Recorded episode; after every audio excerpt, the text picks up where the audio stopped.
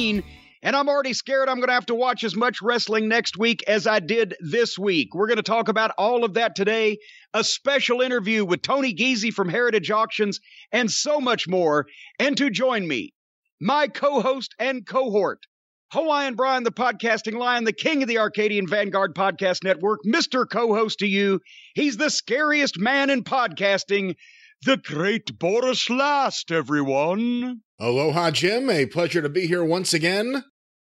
I guess it's better It's than so being Lugosi last. It's so spooky. It's so spooky this time of year. See? All right. Watch out, ma'am. anyway, what are we doing here again? I, we tried to get back on our regular release schedule this week, and and I think we've given up on that at this point. But you you had the the product launch uh, a few months ago. They've changed the schedules on all the TV programs we usually watch. I've had things going on. So uh, you know, but we're, but we're here with the timeliest information we can give here today. That's right. We Oh. were recording this bright and early, so we're tired and cranky. bright and early, tired and cranky. Um, I do want to mention uh, thank you to everybody who uh, sent well wishes and and thoughts and emails and stuff on uh, on the new contact form at jimcornette.com. I'm getting a bunch of emails, but I mentioned last week on the program that uh, Stacy's mother was going to have heart surgery out in California. This this it was actually this past Friday now as this is released. Well, they postponed it because in one of the uh, tests that they did to prep for that surgery, they found another issue. And to deal with that issue that they were surprised about, they have dropped back and have postponed it for about two weeks. And then they're going to do a combination thing where they take care of all those issues at the same time. So that's, I didn't want to leave everybody hanging with like, since so many people have written and said something about it with, well, what happened? Well, nothing happened yet. It's going to in the future. So we'll keep you posted on that. But thank you to everybody who, you know, emailed or said something about it. And also, and Brian, you saw this. Um, best wishes to Jim Ross. He tweeted a picture of his ankle that he's been, I guess he said, is having an issue with for the past year or so. And it did not look good. Um, and he said it's a possible issue with skin cancer and he's getting it addressed. So we just want to say uh, best wishes and good luck there because that was not, you didn't want to be eating your morning magic spoon and see that picture, Brian. No, I don't think anyone wanted to see that picture. I don't know why that picture was posted, to be quite honest with I'm you. not sure. I believe I might have told some people about it, relayed the information. I'm not sure they needed the visual backup. But anyway, but uh, JR feel better. And also, we've gotten a ton of people. Apparently, there is a Swedish rapper named, or was now named Einar. And he got shot or killed, or in some fashion, he's no longer with us. And we got a bunch of people asking, was this our Einar? Said, we do not think it's our Einar, but we're reaching out to the the one who's sent in so many great song submissions on uh, on the drive through on our song contest and etc. But we were we're reaching out to him to make sure if he answers us, I guess that that'll settle that. But uh, is Einar a common name in the Scandinavian countries? Maybe that can explain this. I'm going to assume so, but I don't know for sure. I will say I tried to figure out because we did hear from a lot of concerned listeners yesterday asking if this was Einar, and it was the first I had heard of this news. I don't follow the Scandinavian music scene too closely anymore. What? Any, oh, anymore. Okay. Well, you don't have time now with the kids. That's right. You were And- right on top of. You had your finger right inside the uh, Swedish music scene before. But I have seen some videos of our Einar playing some songs on guitar, not rapping the songs, but singing them while he plays them. He has a wonderful voice. I don't believe it is the rapper Einar, but we can't completely shut this down until we hear something back. But I It ju- don't it- think it- it's him. It would be unusual that there would. We've never heard the name Einar before, but maybe it's common over there. But then two musical geniuses, apparently. This big, uh, well, I, he's a rapper, so maybe I don't. I haven't heard any of that. But our Einar wasn't rapping. He, as you mentioned, had a very mellifluous voice.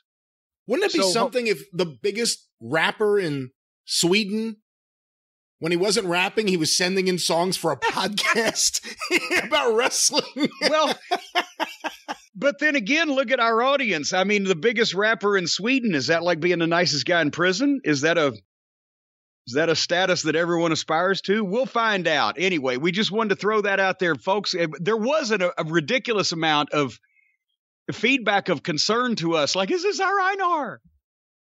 And uh, we we don't think so, but we're trying to narrow it down.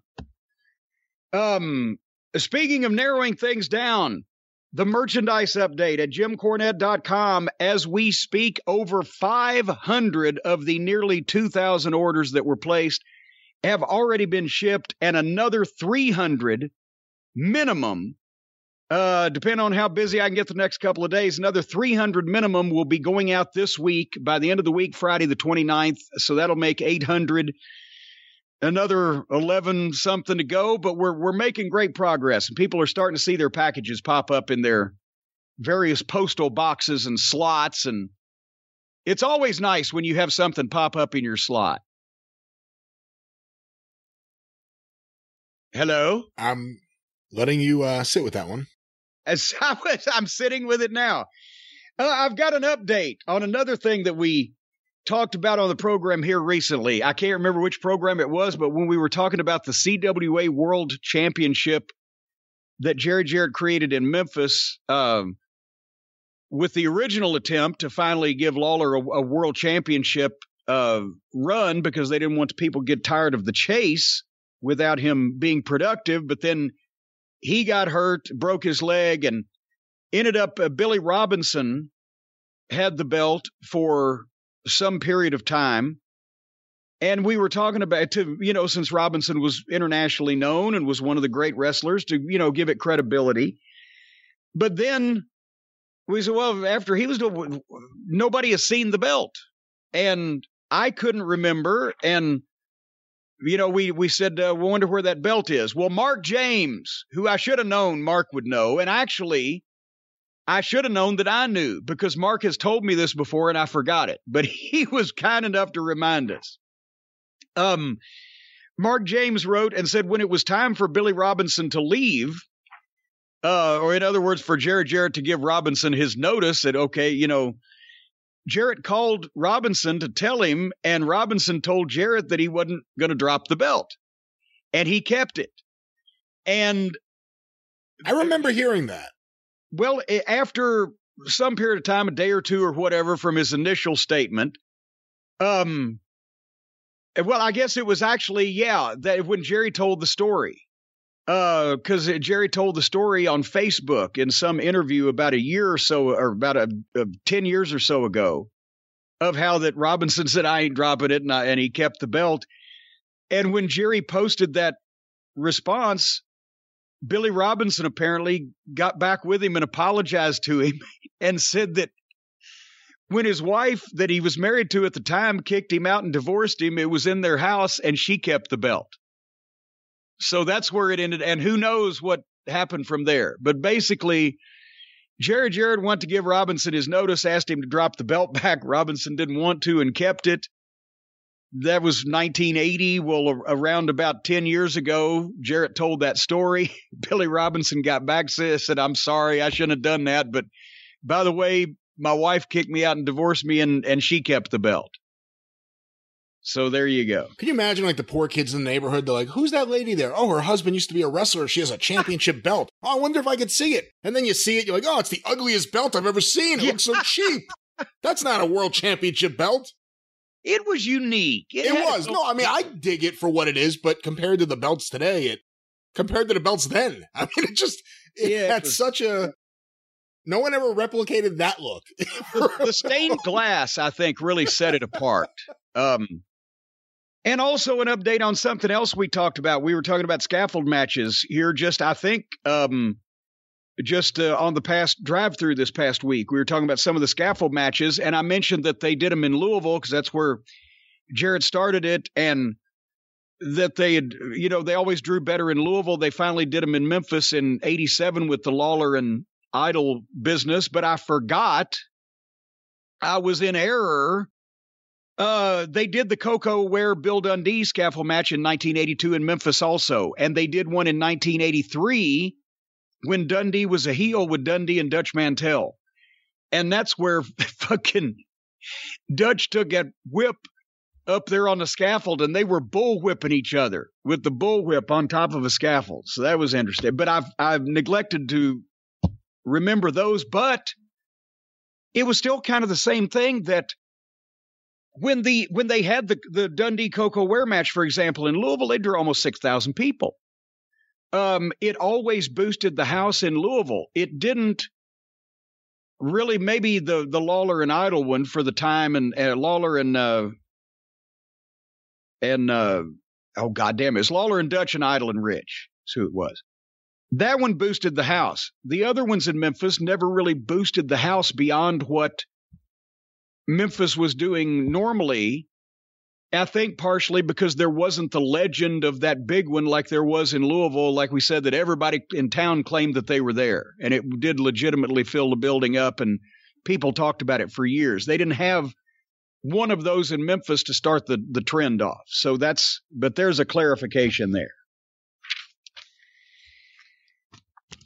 Are you clarified? Did they do that match in any of the other towns? I mean, if they did the scaffold match in Louisville and Memphis, is there a chance they did it anywhere else? I mean, um, they probably couldn't get a scaffold into Nashville, but were they running Lexington?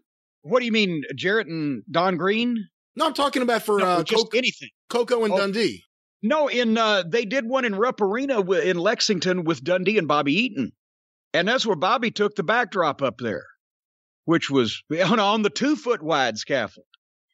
Um, they made them four feet for the tag matches because that way you know you could go past people and it was it was a little bit little bit easier. But the uh, single matches, the there was only one ladder, one board on the top of the ladder was so you could monkey bar underneath, but it was two feet wide. And Bobby goes like he's going to give Dundee a pile driver, and Dundee stood up under him, and Bobby took the backdrop on the scaffold. I'd never, I fuck. And then that one, I'm going to say, because I took the pictures, I have them somewhere around here in the office, but uh, I was at ringside. I'm going to say that scaffold was probably off the ring somewhere around, eh, they had to use eight foot section. So it was somewhere 13, 14 feet off the ring. Um, and Bobby took the, he didn't take the bump feet first like he did at Starcade because that was so much higher. He actually was hanging on with his hands and his feet underneath the ladder. And when Dundee, you know, stomped the fingers or whatever he did, boom, boom, boom, the climactic point, Bobby just let go and kind of took a fucking backdrop bump off of that one, which was insane. But but the Lex the Lexington ring was a good ring. It had plenty of give. It's amazing there weren't more injuries. I mean, other than your knees, considering the frequency in 84 and again in 86, and then 87, actually, the frequency of the scaffold matches, it's amazing that Dennis didn't get seriously hurt or Bobby. Well, because Bobby always landed off kilter in some fashion. He on the Starcade match, he did turn his ankle somewhat. He was limping for a few days. It wasn't a serious injury, but Dennis. Dennis had that goddamn balance, and he always knew where he was when he was up in the air somehow, taking a bump or a throw or whatever. He he never landed awkwardly, and he somehow he got his feet under him where he could land at both feet at the same time, boom, and then kind of fling himself backwards where you couldn't really tell that he just landed on his feet. It was, but he landed solid and firm every time. Um, but yeah, it was it was a miracle that somebody didn't fucking slip at some point, you know, and and lose track of something. Bobby was a high flyer and he had been involved in a previous one, like you said before. So I can understand how he got convinced to do it. How was Dennis talked into that? I mean, do you remember when Dennis was first told he was going to do this? Well, yes, we all were. It was, uh, you know, that was the blow off for us to leave Louisiana, which we're probably going to talk about later on in the program when we, uh, the stuff we've been discussing when we first got there, what was going on in Mid South at the time. But, um, yeah, Dundee said, yeah, we're going to have scaffold matches between you and the rock and roll, the big blow offs. And you know, everybody rolled their eyes, but at the same time, what the fuck? We're not going to say no because look at the year we had had and all those record gates everywhere and the business that the company is doing. We knew that that was going to be almost another last stampede round of checks to you know and, and it was the second biggest gate and the second sellout that year for Houston and sold out in Oak City and Tulsa and you know, so we did. Dennis was was going to be the last one to say we don't want to do those because that's what we were there for was to make that record amount of money. So, you know, it. I the only thing is, I think Dundee realized, especially because we were leaving the territory, they never even intimated Cornette, you get up there because we were leaving, and and Dundee probably knew I would fuck myself up in some fashion, and we had to go somewhere else, so he didn't want to do that. But the reason why I did it in for Crockett for Dusty is because we were staying, we weren't leaving. So even though we had to do the job, that wasn't supposed to be our blow off. So Dusty was, if Cornette takes the bump last, the people will forget that the Midnight Express lost, and it'll be all on on that, and that'll be the memorable pop for the thing, and that'll probably even put more heat on them, which it did. But unfortunately, you know, also led to my surgery and etc. But so that's you know, if they had said at that point, uh, Cornette, you got to take that bump, especially since we did 14 of them in Mid South. Every town on the way out, I would have probably have to said, I don't know. Cause, just because I've, you know, we were leaving at that point, and and I needed to be able to to walk to Dallas. Um, but in in I was just going to say it at Starcade, it was like this will be the biggest payoff we've ever gotten and the biggest thing we've ever done, which it but was both. So I'll fucking do it. Here's a weird question for you. You take the bump Thanksgiving 86 Starcade. When did you book the trip to Hawaii? Um, what February 87? So you booked it right before you went, or was it already booked, you know, in oh, November? When did I book it? Um, yeah. Oh, God. Like how far Now- in advance now, did you see, know you were going to go to Hawaii?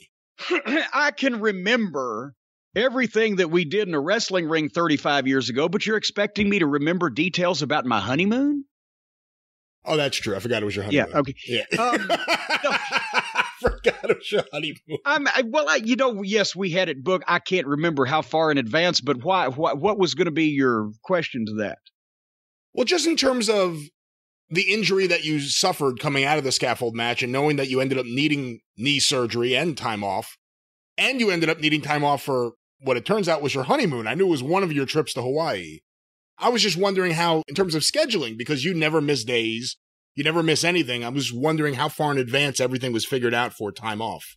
Oh God, well, um, now that you mention it, yes, I had, I'm sure, told Dusty because I mean he booked a month or six weeks out on paper at that point in time. But if you were going to be gone for a while, you know, he needed as much notice as possible. I, I don't know truthfully when I told him. We did figure the trip in advance, but I actually only ended up taking off two weeks uh, as I'm trying. Yeah, it was two weeks almost exactly after the scaffold for the surgery because the weekend before the Christmas break was not only in Atlanta TV, but also our debut in Chicago at the Rosemont Horizon, which did a hundred fifty thousand dollar house, and um, it was a it was a big weekend. So I went back on the road for that Friday, Saturday, Sunday to do one, two, three, probably either three or four house shows and an Atlanta TV, and I was on crutches and miserable through the airport and miserable in that fucking Rosemont Horizon, getting in and out of that place. But I wasn't gonna because we made like four grand in those three days, so I wasn't gonna miss that. And then I got a chance to take another ten days off for the Christmas break, so that was already scheduled uh, as far as the Christmas break. So I I only took two weeks off after the surgery, and then had uh, ten days off for my wedding slash honeymoon in February. But that's when I got suspended for Fireball. uh, for the Cosmic fireball, Fireball. and the cosmic fireball on Ronnie Garvin. Yes, and that was Dusty's reason to get me out of there for the trip. So is that the craziest four or five month period of the Midnight Express for you? The scaffold match, the injury, you're getting ready to go on your honeymoon. Of course, then Dennis leaves right after the fireball angle. Is that the craziest period you think? That yeah, that probably would have been uh, uh, right up there in terms of what the fuck is going on here. Um, but yeah, between between November and March, and then Stan was by the first week of March, Stan was in or second week or whatever. Did Stan think you guys were done with scaffold matches? Like, oh, surely they will never do these again. I could join the team and I'll be safe. Yes, yes, he did. yes, he did. So I asked you how they convinced Dennis in 84. Had they convinced, well, how did Dusty explain this or tell this to Stan in 87? Well, no, then it was just we saw it on the booking sheet for Starcade, scaffold match, Rock and Roll Express midnight. And we're like, ah, shit. As if, but here's the thing what was Stan going to say at that point? I mean, he said this himself. His, his last week in Florida was like $300, and his first week for Crockett was like three grand. So it's one of the feature matches at Starcade. What's he going to fucking say? He just, he um, always figured out a way to try to keep his feet under him and hope for the best. But it, he was not a fan of those things. And then the next year with the Fantastics, Everyone forgets about that. Even I forget about the 88 matches. because those were just thrown in there because it was like, let's drop the cow for the Great American Bash. That was just the ultimate hot shotting because that's when business had been down. Late 87, early 88 sucked, and the TBS sale was imminent. So he was hot shotting uh, everything for the summer bashes to get the business up so it would look stronger going into the sale, which he did.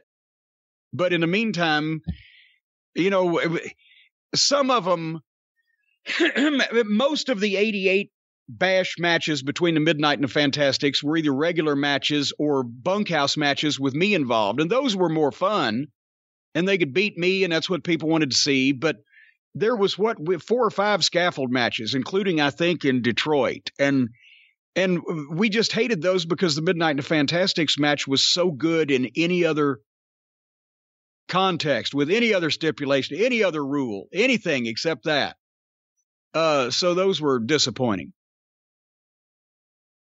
Anyway, how did we get started on that? Speaking of disappointing, what else do we have this week on the experience?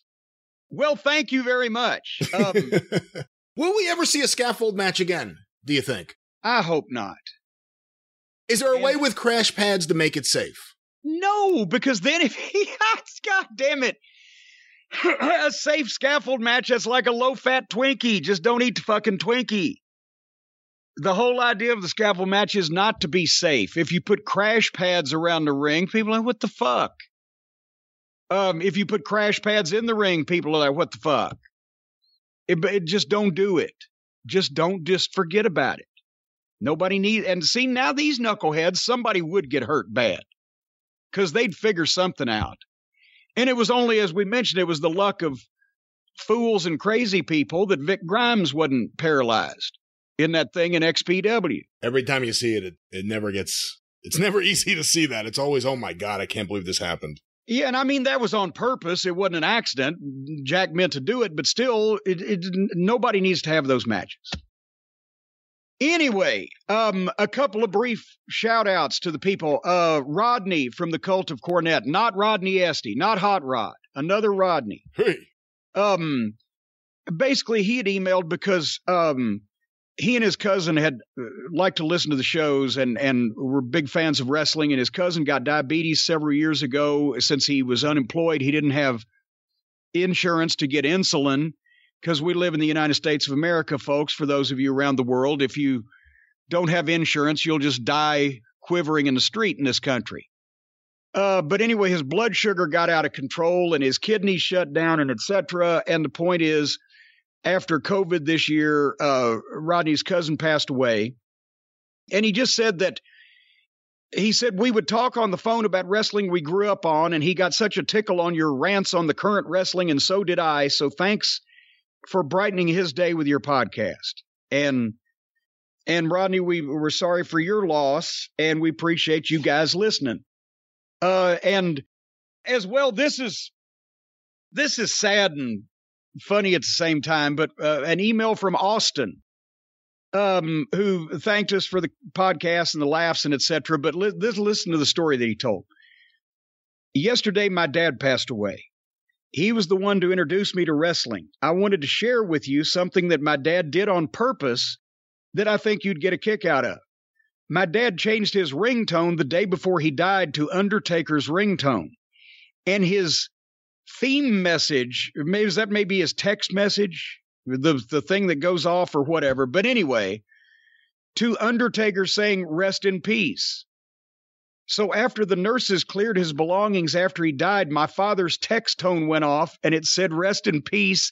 And the nurses the nurses nearly shit themselves. In that Undertaker voice, that's incredible. Yeah.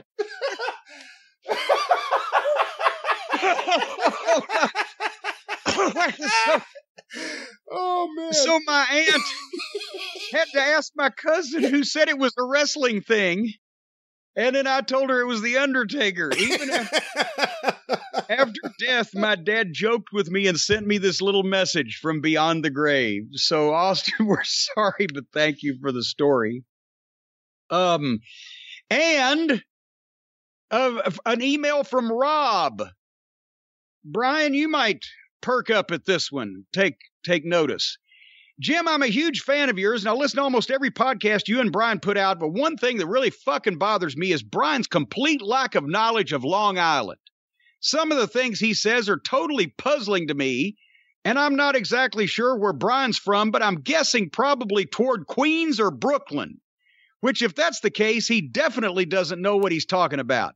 He's made a lot of strange comments, but the one that gets me is him saying the best beaches are on the north shore of Long Island, which is absolutely false. Fuck, can I, hold on, let me jump in right now. I wouldn't normally do this. However, he has not said one thing yet that is correct. I'm from Long Beach, not near Queens, on the South Shore. I've never put over the North Shore. Fuck the North Shore. South Oh, now Shore. You're calling Rob a liar here? Rob, you're a liar. Have you listened to the show? I don't know where Brian's from. I've said Long Beach 10,000 times, Rob. 11561. And, and, and what are you now? You going to Code Academy? one one five six one one one five six one. I'm giving the coordinates. Yeah. Listen to what he goes on further here. Everybody that's a native Long Islander knows the North Shore is extremely rocky, and a lot of the beaches you can't even step foot on without something on your feet because the rocks hurt. He's right. The South Shore, on the other hand, is totally flat. Beautiful. We have beautiful sandy beaches right on the Atlantic Ocean, all That's down right. the coast of the South Shore. That's what I said. So he, Brian, got that one completely backwards. Sounds like Rob has got it completely backwards. well, another thing he said what an idiot. just recently was that Plainview, Long Island is about as close to Suffolk as Suffolk, Suffolk. Suffolk, so fuck it, Suffolk as you can get. And it isn't as nice as Long Beach and some other places, but Plainview is not as close to Suffolk as you can get. It's probably at least a half hour drive to Suffolk County, maybe more. Oh, I don't think that's true. It's also a very beautiful hamlet with a great school distract and beautiful. I guess they're distracted from school down there. It's a beautiful hamlet with a really great school distract and beautiful, expensive homes and top priced real estate. About a 25 train ride to Manhattan. I guess he left out minute. Either you have to take 25 trains and 10 minute That- drive. that's not to- right either. That's not. It's not 25 minutes from Plainview to Manhattan. And on Well- the train on the Long Island Railroad? No, it's not. It says right here, Plainview is it's probably a half hour drive to Suffolk County, and it's a 25 minute train ride to Manhattan. and 10 minute drive to the beach. That's what Rob is saying because he says you know nothing. And he, as a matter of fact, he finishes. He said a lot more, but I don't want to misquote him. But just tell him to stick to his borough and I'll stick to Long Island. Have you been told off and suitably chastened now? Oh, oh, yeah, sure. I'm I'm zooming in on a map right now. Plainview, it appears to be is right next to uh, Suffolk County. So that didn't appear to be right. Of well, course- right next to, well, goddamn. California's right next to Nevada, but it's still a, a fur piece between Los Angeles and Las Vegas. However, if you live close to the border, it's right there. So Plainview is right there. There's no way it's a 25 minute fucking train ride from Plainview into Manhattan. If you think that, you, this, that right there is the sign that, that- this whole fucking email is a joke. Hey, Rob, fuck you. Don't ever fuck with me on Long Island, especially the South Shore. I'm the king of the fucking South Shore. Go fuck yourself. All right, Randy McNally. Now that we've established where the fuck Suffolk is, um, Suffolk, Suffolk County. It's, Yeah. it's, is a bunch of crap and then the Hamptons, which in its own way is a bunch of crap, to be quite honest with you. Suffolk it. Yeah. Um, there is a fine expensive real estate. I grew up in Lido Beach and Atlantic Beach, you idiot. Don't talk to me about expensive real estate. Grew up in the dunes. Fuck you. a tr- you grew up in Lido Beach, Atlantic Beach, and Long Beach. You're- you had Long Beach. You're a true son of the beach. That's right. Um. Anyway, there's a fine wrestling publication uh, uh, produced across the pond in the United Kingdom these days called Inside the Ropes, and of course, it was named because our our very good friend Kenny McIntosh and uh, members of his staff have a great deal to do with this magazine, as do our our friend wonderful Willie Apter and your friend Brian. Well, I both of our friends Brian Solomon. You just talked to Brian. Bunch of people contributing to this fine magazine, and and and they send this magazine to me on a complimentary basis because I I enjoy these these type of things. But God damn it, there's an article in the newest magazine, the newest issue, about the role of the heel in wrestling and how it's changed and now you know uh, the the backlash on Ma- Max Caster uh, for his rap a while back and what can you say if you're a heel now and what can't you and all this stuff. And and I was I haven't read the entire article yet. I haven't read the entire magazine yet but I was perusing it and I saw a picture of myself. So naturally my eye was drawn to that. And it's in this article talking about the things that heels could or couldn't do these days and used to be able to get away with, and talks about the gangsters in Smoky Mountain Wrestling, which is why my picture was there because they wanted to sell magazines. But anyway, the article of the the uh, the article, the author of this article, I don't know the fellow. He must be new to the business. James McMahon. Hopefully, he's no relation. But and I'm I'm not trying to take the piss out of this magazine. I've just said I I love these guys. I love Kenny McIntosh and all the people that are contributing that I know. I don't know James McMahon. He probably ain't going to want to meet me after I say what he just wrote, but I just want to read you Brian one little paragraph out of this story because we wonder why. I wonder why sometimes. I don't know whether you do. But I wonder why people think the things that they do about wrestling and things that have happened or haven't happened in wrestling or where the fuck did that idea come from or why do you think that this is a thing that took place? You know what i'm saying. They, people on twitter people on the the internet in general they come up with the weirdest things to say about wrestling and that that they think they're convinced has actually taken place. So in this in this article on New Jack and Mustafa, the gangsters in Smoky Mountain, you know, it kind of gives it the uh, the build up of how New Jack would address the crowd as rednecks and crackers and etc. and pre- reference the civil rights activists like Medgar Evers. Jack did that once, whatever. And then here's this line: When the bell rang, New Jack and Mustafa would lean into every racist stereotype going. Many a gangsta's match would be won via the use of watermelon and fried chicken as foreign objects. What? Come on. It does not say I that. swear to God. Many a match? Many a match. As in none ever. Many a match. I remember one promo. Yes, well, wait a minute. Many a match, many a gangsters match would be won via the use of watermelon and fried chicken as foreign objects. Can you see us talking about that in the finish meeting? Now, should you hit him with the drumstick, or would it be better if you get? No, nobody's going to believe that. Hit him with the breast. Well, wait a minute. There was a promo that actually was excerpted, I think, on the Dark Side of the Ring I was there. I was there for the Jack, promo. You were there. It was Yeah. during Fan Week where Mustafa and New Jack came out for their promo at the desk. And did they have chicken or was it just watermelon? No, it was watermelon. I remember. I think there may have been chicken because New Jack had it, and the point wasn't. The point was to do it because that's what they were treating Yes. them like. Yes, because they came in. I didn't go get the goddamn chicken and the watermelon and go up to New Jack and Mustafa and say, hey, I want you to take chicken and watermelon out on your promo. They probably would have cut my throat.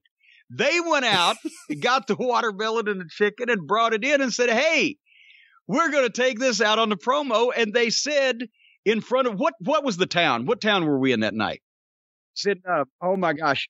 It was it was Western Virginia, right? A little small town. I'll find Western- out in one second. Give me one sec. I think it was. But anyway, they're out there telling those people, this is what you want us to be. You want us to be the fried chicken and watermelon eating Negroes. Well, we ain't going to play that with blah, blah, blah. Meanwhile, Mustafa is, is eating this entire watermelon and slobbering over and seeds flying and throwing pieces at the people. And it was goddamn chaos. Saltville, Virginia. Saltville, Virginia.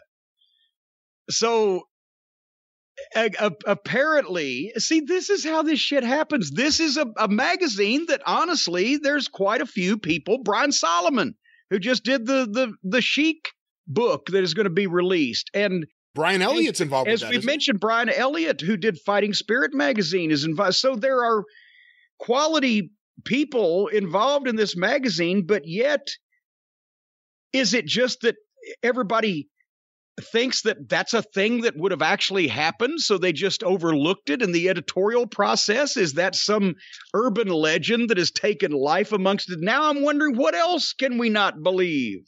And that's the point.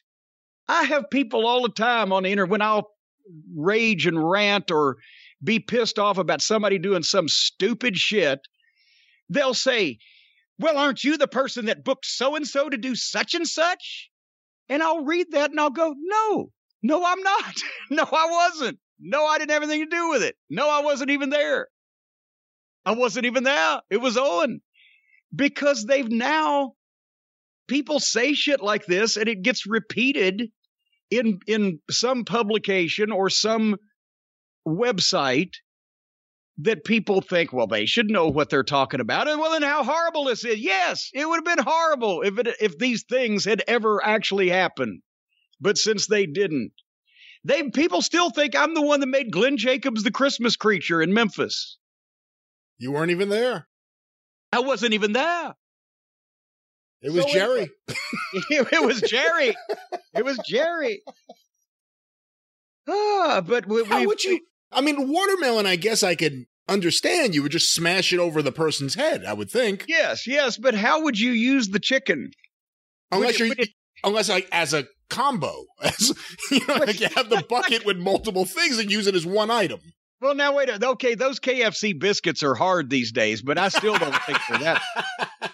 But I mean, maybe maybe the deal was they were trying to shove the fucking wing bone down the guy's throat so he'd choke on it. That's the only way I can see that you could possibly hurt someone with a, a piece of fried chicken. How does it get into the article? Does this guy, Mr. Jimmy McMahon or whatever his name was, hear this story and instead of thinking, how do they do that? Just go, oh my God, that's awful. I'm going to put that in here. That's terrible. I've got to write about that. Listen, Jim, we want to do this promo with fried chicken and watermelon. No, no, that's wasting it. Take it in the ring. Use that chicken. Why Use- waste the chicken? Use that. Well, this is before they had Delos. They had nobody to inter- inter- interfere, so they had the chicken and the watermelon at ringside in case. There was the live chicken. That's what you know. That would have been great if if New Jack had brought a live chicken out and accused all the people in Saltville, Virginia, of having intimate relations with what he was going to eat for dinner. That would have been perfect right there. And see, James McMahon, 30 years later, could have written about it in Inside the Ropes. That is, I will say, and there are a lot of credible people involved with that magazine. That is a bit egregious that something like that got in that magazine. No I'm one proofread it. No one realized that's ridiculous. The winner like- via fried chicken and watermelon, the gangsters. yes. What? Or no, you're disqualified for violating the, the, the fruit and poultry rule. So they lost on disqualification. It was that three month period where Jim Cornette spent thousands and thousands on new mats over and over again because of the watermelon stains in every ring. Uh, Inside But, the uh, ropes. Eh, Well, it, I mean, it's not just them, though. It's not just them. Buyer beware. Uh, what is it? Uh, caveat emptor or whatever. Uh, when you read some of these things, if it sounds like it's really fucking even too stupid for wrestling, maybe check further. You know, but sometimes, Brian, I got to be honest with you, sometimes you don't know what you're reading and that's because it's in code. Well, maybe you want to learn how to not only read the code, but write the code. And of course, there's a wonderful way for you right now to begin a brand new career in coding. That's right. And now that you have set me straight on this whole thing, that it, the documentary that I saw was not about the kind of coding we're talking about here. I thought it was the, you know, when they talked about the meetings they have and everything, I thought it was the snake handlers, the speaking in tongues. I thought they were speaking in codes. You've set me straight on that. I now understand that that is not what Codecademy is all about. Folks, Codecademy is the perfect way to learn a new career. If you had coding skills, then it, then you would be the whole world would open up to you. For example, you've seen how that um, if you write code, then you have to memorize it and then instantly ball the piece of paper that it's written on up and chew it up and swallow it to keep anybody from getting it. Now, a Code Well, Academy will teach you how to memorize this stuff so when you swallow that paper, then you don't forget the important code that was on it. And as well, if it's if it's on audio tape, then you you can only listen to it once because after it finishes playing within five seconds, it will self-destruct as usual. So you've really got to have a good memory, and that's what the folks at Codecademy teach you. Right, Brian? Well, yes, but no. They will What? teach you how to code, how to write code, how to build sites, and do all sorts of fantastic things in the digital realm. I don't know about anything you said, but Codecademy is certainly a fine organization and a fine institution that teaches you a skill that you could take and apply all Yes. across the board. All across the board in in various espionage. No, uh, uh, no. what? There's no, no, espionage. there's no eating of notes. There's no espionage. There's No eating of notes. Well, it says it's an adventurous new way of life. I would think that would be espionage, possibly if not governmental espionage, then certainly some of this uh, corporate espionage you hear about. You know, with Codecademy, folks, you can get qualified for in in demand jobs in as little as two months. You can learn at your own pace and your own level. Even if that is a high level, a medium level, or even a subterranean level lower than a snake's belly in a wagon rut that would gag a man eating Fremunda cheese in a septic tank of a slaughterhouse, you can choose what to learn from building websites to analyzing data to overthrowing governments and everything else you could want. No matter what your experience level, you'll be writing real working code in minutes that will have catastrophic effect on foreign governments. No, stop You that. There's no espionage, and you're not going to use this skill for espionage. It could be, but they they they- see, wink, wink. They don't tell you to do that. oh, God, But they don't tell you to come right out and tell you to do that. But oh, these poor learn people. coding languages, including Python, HTML, SQL, JavaScript. See, it's not JavaScript; it's JavaScript. So you have it, that's where they send you these hidden messages in your coffee. and you have to decode them and then get it in touch with the embassy to forward the information. If you're not sure where to begin, folks, and honestly, I don't know why you would be, Codecademy will point you in the right direction. You can get that instant feedback that everyone craves, like, get off my leg. Your code is tested. What? Your code is tested. Get off my leg. Your code is tested as soon as you submit it. So you always know if you're on the right track, folks. There's an interactive platform that helps you learn by doing. You can do all these things on that platform, just don't fall off. Build your portfolio, get a certificate of completion to make yourself more marketable to future employers, such as shadow governments in the Middle East. Test your knowledge with tailor made quizzes just for you. You can even get tools and cheat sheets to help ideas stick. Glue would help with that as well, but you're not cheating with a cheat sheet. Anyway, folks, you can get help from other learners in the forum, other agents in the field, or connect with people near you using assumed names in your local Codecademy chapter. Be part of Codecademy's community of over 50 million people, some of them with fake credentials. Land your dream job in web development. Well, you got to have a cover. Land your dream job in web de- web development, programming, computer science, data science, and tons more, including international intrigue. Join the millions of people learning to code and getting in trouble with foreign governments with Codecademy and see where coding can take you. And you can get 15% off your Codecademy Pro membership when you go to codecademy.com. That's C O D E C A D E M Y, codecademy.com, and use the promo code experience. Promo code experience at codecademy.com to get 15% off at Codecademy Pro, where the best way to learn uh, to code is at there. It's the best way to learn to code.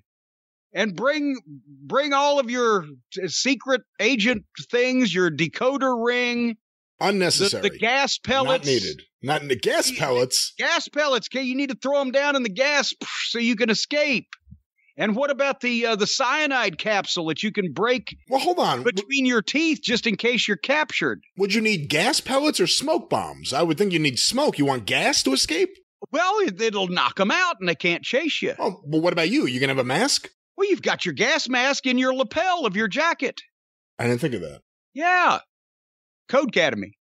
That's right. And of course, Codecademy's great. Everyone, check them out while they're still with us. Check them out while you can. Codecademy. Well, you don't have to go to Codecademy to not know what you're talking about. I prove that. But um, speaking of people who don't know what they're talking about or doing, I said it a few weeks ago. Look what they've done to my show, Ma. The folks over at NXT are is this going to be like the the crash back in 29 where instead of stockbrokers falling from the skies. You're going to see uh, trainees at NXT plummeting from the performance center roof. The, the show the ratings are plummeting. The show has turned into a uh, a, a big kaleidoscope of unicorn vomit and greenery. And the greenery is all around all of the green talent. The, they've dismantled the whole program. You barely see anybody that you knew.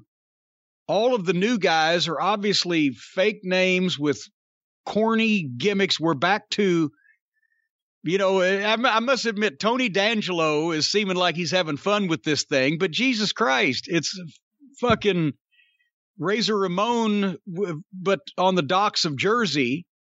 Um, it's all 80s style gimmicks. They're right. Either Vince is writing this himself, or Bruce is writing this, or someone is writing this to appeal to what Vince McMahon would have done in the darkest period of the early 90s employment gimmicks garbage men and truck drivers and plumbers and hockey players and whatever. And in the middle of all this, they have the hottest rookie in not only the wrestling business now, but what the last. Give me a rookie that's got as much upside and as much oomph already as Rex Steiner does already in the last ten years. Help me. Off the top of my head, I can't think of anyone. So, so they might as well just say, uh, tune in for the Rex Steiner Push Show uh, on USA Network every Tuesday night. And that's the only thing that I watched this week. Um, was Rex Steiner and Tommaso Ciampa against the grizzly young veterans just because I want to see I I want to see Rex Steiner. I want to see what they're doing with him, but I want to see him.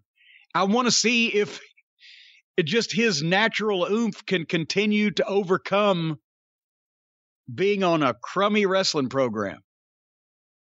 But um I mean, do you see this as this the the two baby faces that are going to be at odds next week teaming up beforehand and having issues? I mean it's classic wrestling booking.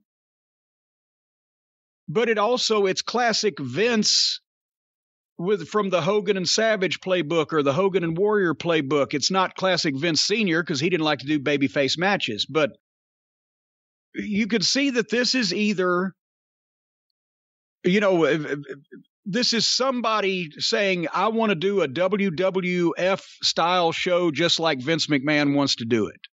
You can see that coming a mile away, can't you? Yeah. I mean, it's almost like there's a sad little old man who has memory issues, and other people are preying upon him by foisting upon the public a style of wrestling that they think he would have championed when he was younger and more with it. Well, and there could be worse recipients, though, because they're doing this right with Steiner. He started the match and he just uses his strength and his intensity and the amateur background just like his dad. He's not smooth because he's green. He's he's he's got the idea, but he hasn't performed all these moves a million times, so he overcomes the greenness and doesn't even have to work smooth because he's got that aura. And it is just like if you go back and watch Rick Steiner matches, Mid South in 85 and early Crockett and what, 86 ish, 87, it's the same thing. He's just grabbing guys, picking them up, spinning them around, and he's strong enough to put them down safe where they need to go. And he's a beast, and he's got aggression coming out of his pores. So as long as they don't try to make him start doing one tackle, drop down, hip toss, arm drag, drop kick, and expect that to work, what he's doing is perfect for him and it's different because nobody else is able to do that shit. It, it, just like either his father or his uncle. If he grabs you around the waist, you're going up in the air and you're going to come down when he wants you to. And you don't need to be smooth for that. So they they shown they shone. That is the past tense of shined. They shined Steiner early, and then uh, they they portrayed the the deal that uh, Ciampa and Steiner are not on the same page because basically uh, Steiner wouldn't tag out, and Ciampa when Ciampa wanted to get in, so Ciampa slapped him on the back and tagged himself in, and then came in and he shone a little bit, kicked shit out of both the heels, and then they stopped him and went to the break. And get, then uh, obviously that's the wisest thing they could have done get the heat on Ciampa because he's experienced. He can sell and not make himself look weak. That's something that we're going to have to see how where Steiner's at is in terms of next week when it's Ciampa and Steiner in a single match. Steiner's going to have to sell something. How will that be? Because it's easier to be a beast like that and be on offense and look good, but it's harder, especially if he doesn't have it naturally. It's harder for some guys like that to sell believably and not die or or still keep the people with him. We'll see how he does with that.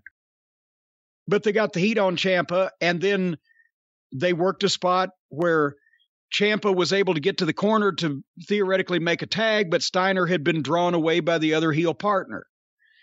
And then Ciampa fights back from underneath during the long heat and gets to the corner again, but Steiner had been drawn away and he got back up there just a little bit quick. But when he gets back up, Ciampa tagged him by chopping him across the fucking chest. And obviously that didn't get over well with Steiner, but he comes in. He as he goes to, it's like he's going to swing at Ciampa, but Ciampa ducks, and Steiner may, starts May's come back on the heels. And I mean, Jesus Christ, they're not going to play around with this because Steiner got the big comeback. He got the Steiner recliner on one of the heels. The other heel made the save. So Steiner just dumped that guy straight over the top rope, picked the other one up, and hit him with his press slam, power slam finish one, two, three beat them both by himself. And then that's when that's when uh, Tommaso get, got his belt and walked off hugging the belt, and Steiner's left in the ring. So we'll see what happens next week at Halloween Havoc. And you know what happens at Halloween Havoc? People get scared. How much? What do ti- you think of this? I didn't see it because I don't What? watch NXT. although I'm going to watch next week to see the match. But I was going to ask you, how much time does Ciampa have left on his contract? Because it doesn't really seem like he's a fit in NXT anymore. Boy, I don't know. That would be interesting. And he wanted to stay in NXT because it was more of a fit for his style. And also with his injury record, he didn't want to be on on the road and and on the full time roster, you know, beating his body up. He thought it was a better fit. And now there ain't many people that Tommaso Ciampa can work with that I, well, I mean, he can work with anybody, but there's not anybody interesting for him to work with in NXT really past whatever they're going to do here, which I assume this is not going to be a long, drawn out rivalry between Ciampa and Steiner. Steiner's going to be the face of NXT, and they're going to fill it in with the underneath gimmicks and greenery. Gimmicks and greenery as we head into the holiday. I guess that's kind of the question. Do you think NXT is still going to have a quote unquote face of NXT, or is it going to be a true developmental place where, all right, Rick Steiner's a champion, he's ready, let's get him up, let's rush him up? Do you think they're going to give a guy like him time to develop there, or are they going to use this as just a chance to elevate him as quick as possible?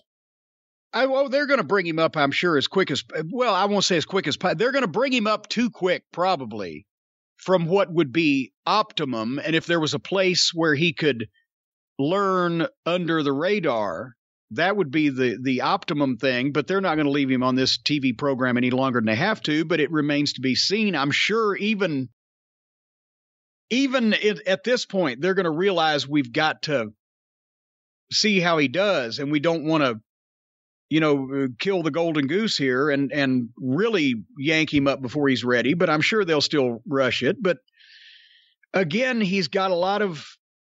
Uh, Steiner's close to bulletproof because he's got that aura and that magnetism and that attitude, and people want to see that. But um, if they're trying to protect him, then maybe they won't have him doing too much silliness. But we'll see whether they throw him in in the deep end too quick or not, you know, on on the main roster. But uh, I mean, if you want, we could go back and look at the rest of the show in terms of just the the recap, and I could give you all the names that you missed that I didn't watch either, and I think you would probably agree with me. But that was pretty much what that was. But I'm just uh, Steiner is a guy. He. Re- I can't say he reminds me of anybody I had in OVW, but he reminds me of of the quality of guys that we had in the early OVW classes when they were, you know, the Brock Lesnar's and the Sheltons and the fucking Ortons. And he's got that much talent, if not more natural talent athletically and for the wrestling business than any of those guys had at that time. I wish there was an OVW now where he could be for uh, 12 to 18 months. And good Lord, can you imagine when people actually saw him on a national basis, what he would look like? You mentioned the ratings before. I have not been following the Tuesday night ratings for NXT. Have Well, bad? Are you kidding? Google it, motherfucker. Ever since they debuted the new NXT on what was it, September 14th? That date sticks in my head. Uh, every successive week, the numbers have gone down because all of a sudden eh, they violated a couple of rules of basic rules of wrestling, and one of the biggest ones is don't change all the talent at the, at the same time because then you know people are like, "What the fuck?" And it, it, that happened every once in a while in the territory days when a booker would get fired and take his crew with him, or there'd be something like that go on where all of a sudden it's new names and you take a big hit and you got to start all over because you're building up brand new people that the fans aren't familiar with. Except the territories did it quicker because they would bring in more veterans, more experienced talent, people that at least had some type of names. Whereas this is all green guys doing stuff that everybody else is already doing anyway. So it's going to be harder to get people hooked back into this, especially when they changed the entire style and tone of the presentation as well from that was the one program that everybody said, well, if we want to see some good wrestling matches, chances are we'll see them on NXT. And they took that away. So 606,000 viewers this past week. Okay, does that have the last several weeks? It does. It has uh, pretty much everything since the summer, since before the summer, since the spring. Well, we'll just uh, start with September 14th, their relaunch. September 14th was a big jump for the record. September 7th, before the relaunch, 601. Yep. September 14th, 770. Then seven. And, and and by the way, hold on, because they had told people already, they had let out the news that the show's being completely revamped. They were taped programs a couple weeks before September 14th while they were redoing their arena. So that last one before the relaunch was basically advertised as the least important program that we will have. So there was 601,000 people. Then they get up to 770,000, which is uh, the one of the better numbers that they've done on the program. And since then, now go ahead. The next week it went down approximately 25, 24,000 and it was at 746. And then the week after that, it was down to 655. Wow, that's almost 100, 91,000 drop. 655 on September 28th, followed by 632. They maintained that big 632 the next week, and this past week was 606, which is the lowest since the relaunch. Again, 601 was September 7th. Now it's yeah. 606, October 19th. so I'm glad they're not. Uh, I'm glad they're not opposed anymore. And but they're doing the, the, over there on Tuesday nights same thing that AEW is doing on Friday nights, tanking their program on purpose apparently, so that the ratings will continue to plummet. We'll get we'll get to Friday's Rampage in a little while. But at least Rampage is 10 p.m. though. NXT is that's an early show. That's 8 p.m. That's prime time. Well, and apparently no they're watching. not they're not ready for prime time. I wonder if if uh, Rex Bra- Bron Breakker's first challenger will be Chevy Chase or Dan Aykroyd. Anyway, that was NXT, was it not? I assume it was. I take you at your word that it was. You're not a liar that I know of. You know what? I'm thinking that if eh, see you didn't even watch it, you're going to watch Halloween Havoc. I've been trying to keep an eye on my boy Steiner, but if I have to get through the rest of this program, I think I'm going to need some help. I'm going to need some assistance. I'm going to need a nice big box from our friends at WSJ Wine. I think that's what I'm going to need wine to get through NXT from now on. Well, you are a bit of a whiner, so it makes sense. Hey, now watch out there. I do not I do not whine unnecessarily. But anyway, folks, if you want to really impress people this holiday season, don't climb up on the roof of your house and hang Santa Claus off the chimney like everybody else in the subdivision. You join the folks at WSJ Wine. If you've got a dinner party to attend, need a hostess gift with WSJ Wine, you are never empty handed or empty stomached. You may be dizzy headed, but that's your own affair. If you want to keep your wine rack stocked with new and interesting wines, WSJ Wine from the Wall Street Journal is the best way to find your new favorite wines from all over the globe. Because the holidays, as we know, are a time to reconnect, reminisce, and indulge, as well as ask people you know for the money that they owe you. But most importantly, the holidays are a celebration of togetherness, and with WSJ Wine at the center of it all, this holiday season will promise one joyful discovery after another. You can discover all kinds of things, especially after four or five bottles of this stuff. Folks, WSJ Wine presents the Holiday Top 12, the most wonderful wines of the year. You can uncork them all and save $125. because the people at WSJ have tasted over 40,000 wines every year and select less than 1% of them to be involved in this this whole project here. Uh, each, each wine includes tasting notes and food pairing tips.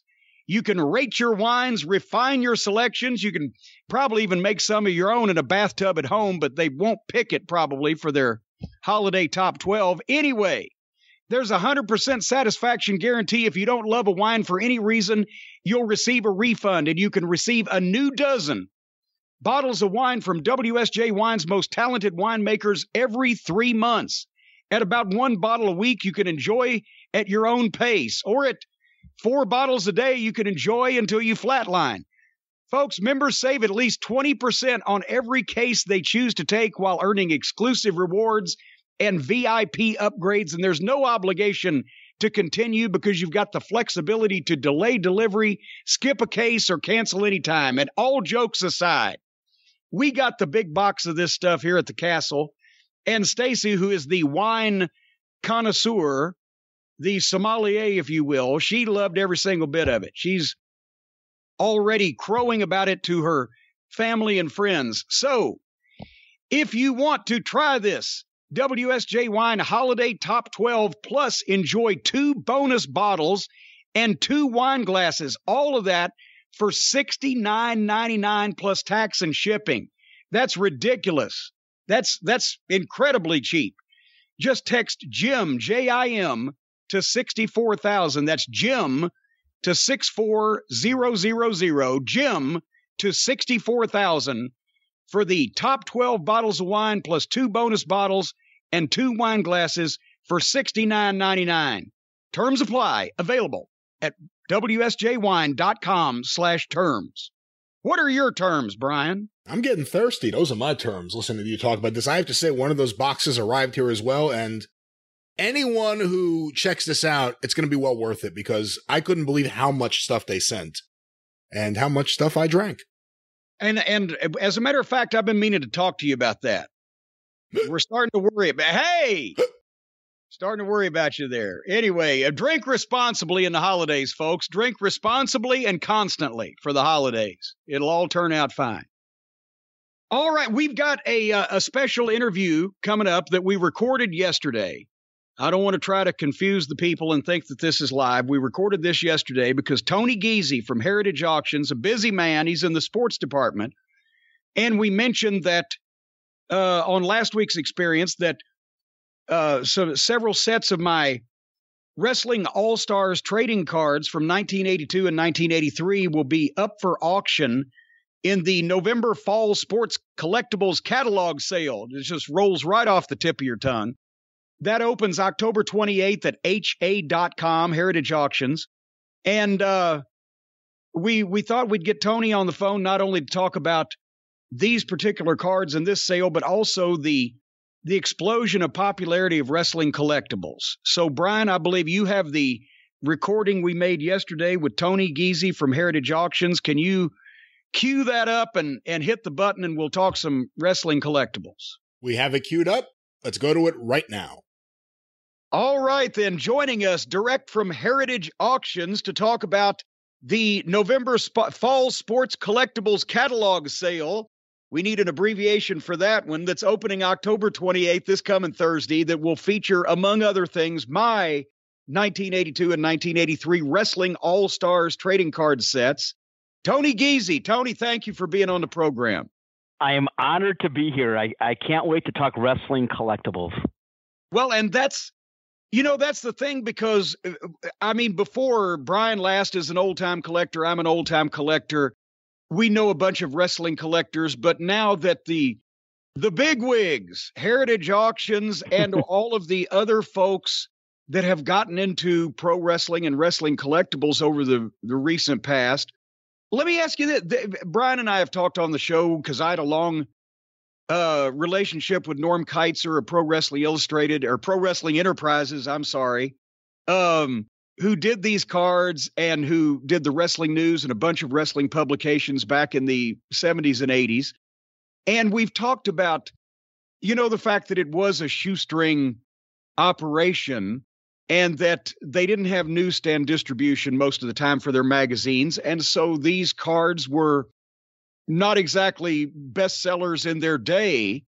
But how did all of a sudden, from from the heritage auction standpoint, from the professional collectible standpoint, how did these humble little card sets from 40 years ago blow up over the last several years in popularity and collectability? So what happened is these were mail order.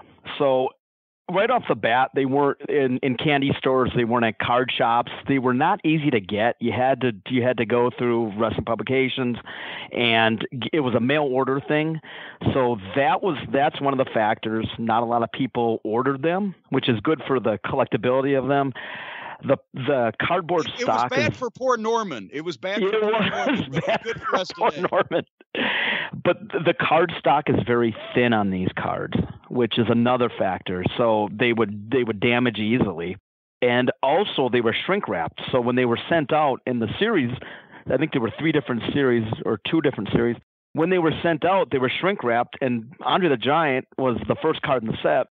So a lot of times that card would be curled, uh, the corners would be would be bent slightly. So when you factor all these things in, that made that that makes high grade examples of these cards really really tough. And also they have colorful borders. If you look at like Jake Roberts had orange back, uh, had a, had orange borders. Bruiser Brody, I think, was purple. Andre and Hogan, uh, it's a, it's a yellow bordering. So these it's, things it's literally the new day. It's the new day from 40 years ago, right? These pastel colors that he it was Yes. the 80s. Hey, it was Miami it- Vice, right? it it just screams 80s and it, and also keep in mind a lot of them are are off center so you you factor all these things into it and another thing is these are considered the true rookie cards of the of all these wrestlers. There are Andre the Giant pieces that were issued before that. He went to Japan a lot. Um, I know he was up in Canada for a number of years and there's there are things from before this set that have been issued with Andre and Hogan as well but this is considered among collectors as the rookie cards for all these guys, and they have just gained popularity through the years. And Jim, I know you can talk about this probably as much as anybody. There's only a few thousand of these sets that were released, and with so many of them having condition issues, um, any of the high grade examples uh, really bring good money.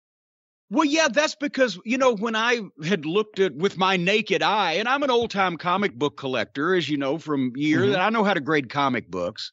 Mhm. And I, I, you know, have an eye to condition of things because I've collected so many different things. But I was looking at that, wow, the corners are sharp and everything. And so when we, I sent them to you guys, and you had some of the official graders take a look at them, you know, when it came back like seven and eight, I was like, oh, and you were like, no, no, that's good. I'm like, that's good. And then I'm- I looked at the Yep. uh, at the you know the grading where like anything six and above, it, we're getting into excellent mint territory, and it's just small gradations uh, uh, between them. But like you you mentioned when I was on the phone with uh, with you and, and Mike from the social media department the other day, uh, that uh, like the Iron Sheik card, I didn't know Sheik was hot, but the Iron Sheik at a nine point five was like a just a jaw dropper. But the the Hogan that got the the Flair seven five and the uh, uh, Harley Race at an eight, and these things they're fairly high grade. They are, they are, and and just because you know there's so many pitfalls in this set that anything that you get in high grade, it it it it takes on a whole different level, and just that half grade from an eight to a eight and a half, or from an eight to a nine, the numbers go up so much just because a lot of people want to, you know, they want to get the highest of the high on these cards, and and also coming from you, I think adds uh, adds quite a quite a nice layer of collectability as well because they're directly from you.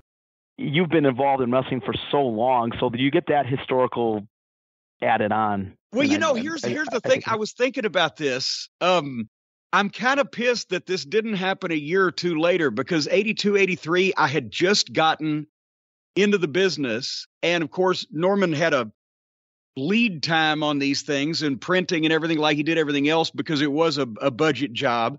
So I Mhm. contributed some of the photography because he used a, we've mentioned my pictures, uh, the Lawler cards, Bill Dundee, Dutch Mantell, Koko Ware slash Sweet Brown Sugar, Jimmy Hart, Jimmy Valiant. I can't remember the whole list, but it's a bunch of my photography. So if it had been a year or two later, I'm sure Norm would have given me a card, right? So this would have been the first time ever that someone who is a pro wrestling personality who also was a photographer for cards in the set and also had a card in the set would be offering his sets for sale. That's true. But I missed true. out on getting the card in the set. Drat. Newman.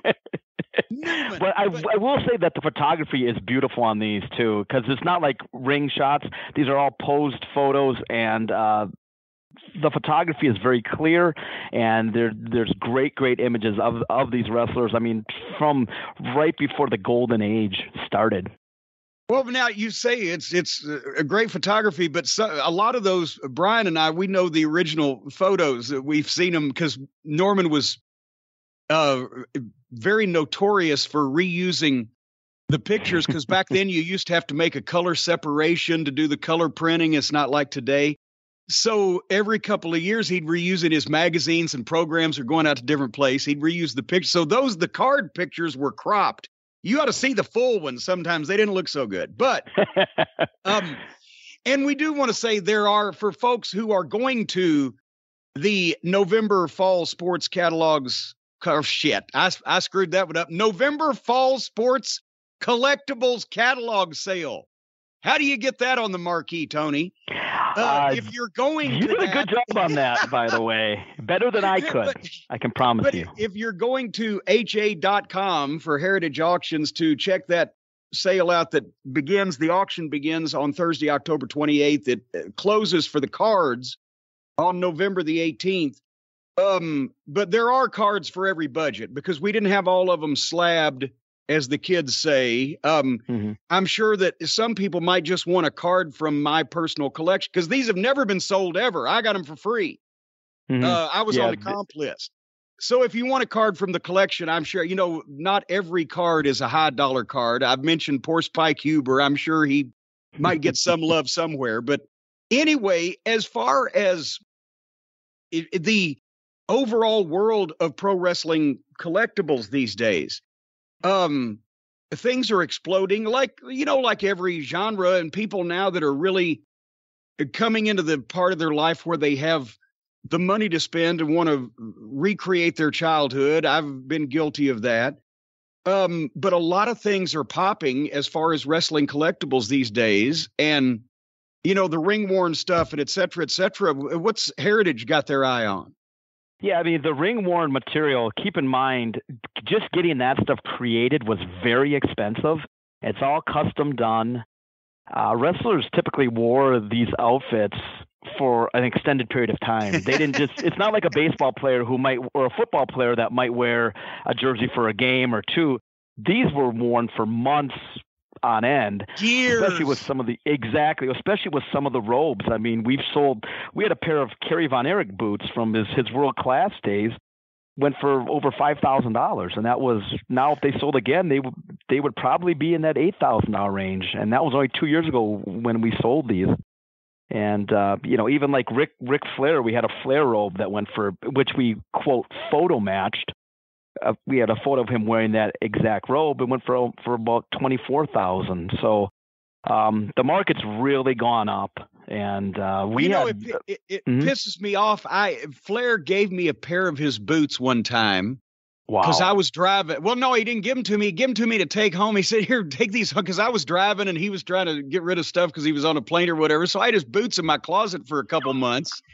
I said, "Flair, you want these boots?" He said, "Oh, you bring when you think of it, whatever." And then I gave them to a friend of mine. This was 1990. I gave them to a friend of mine for a Halloween costume, Cat Collins, who introduced me to Rick Rubin. And Cat never gave them back. And I bet you he ain't still got them today either. That's a then. great story. But that's the thing, uh, uh, uh, Tony. Back in those days, there was no there was no way to sell your ring worn things to the fans. There was no set. There Mhm. was no internet. There was no nobody was set up to do that. Also, the heels, uh, you know, they didn't want your shit to begin with, and Sure. so what happened was stuff got worn until it got worn out and then it got thrown away.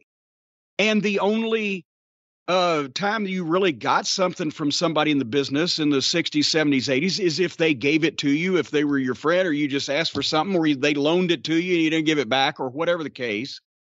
Um, so that's why that stuff and from that era is so hard to come by even today because so many of the I probably kept more of my stuff than almost anybody just because I'm a pack rat collector. You know, I inherited mm-hmm. it genealog- genealogically from my mother. Uh, Jimmy, don't throw that away. It might be worth something someday. so, and, and also the thing is with wrestling gear, it's so displayable. I mean, just think about some of some of your jackets, or you know, like the Macho Man robes or the Ric Flair robes.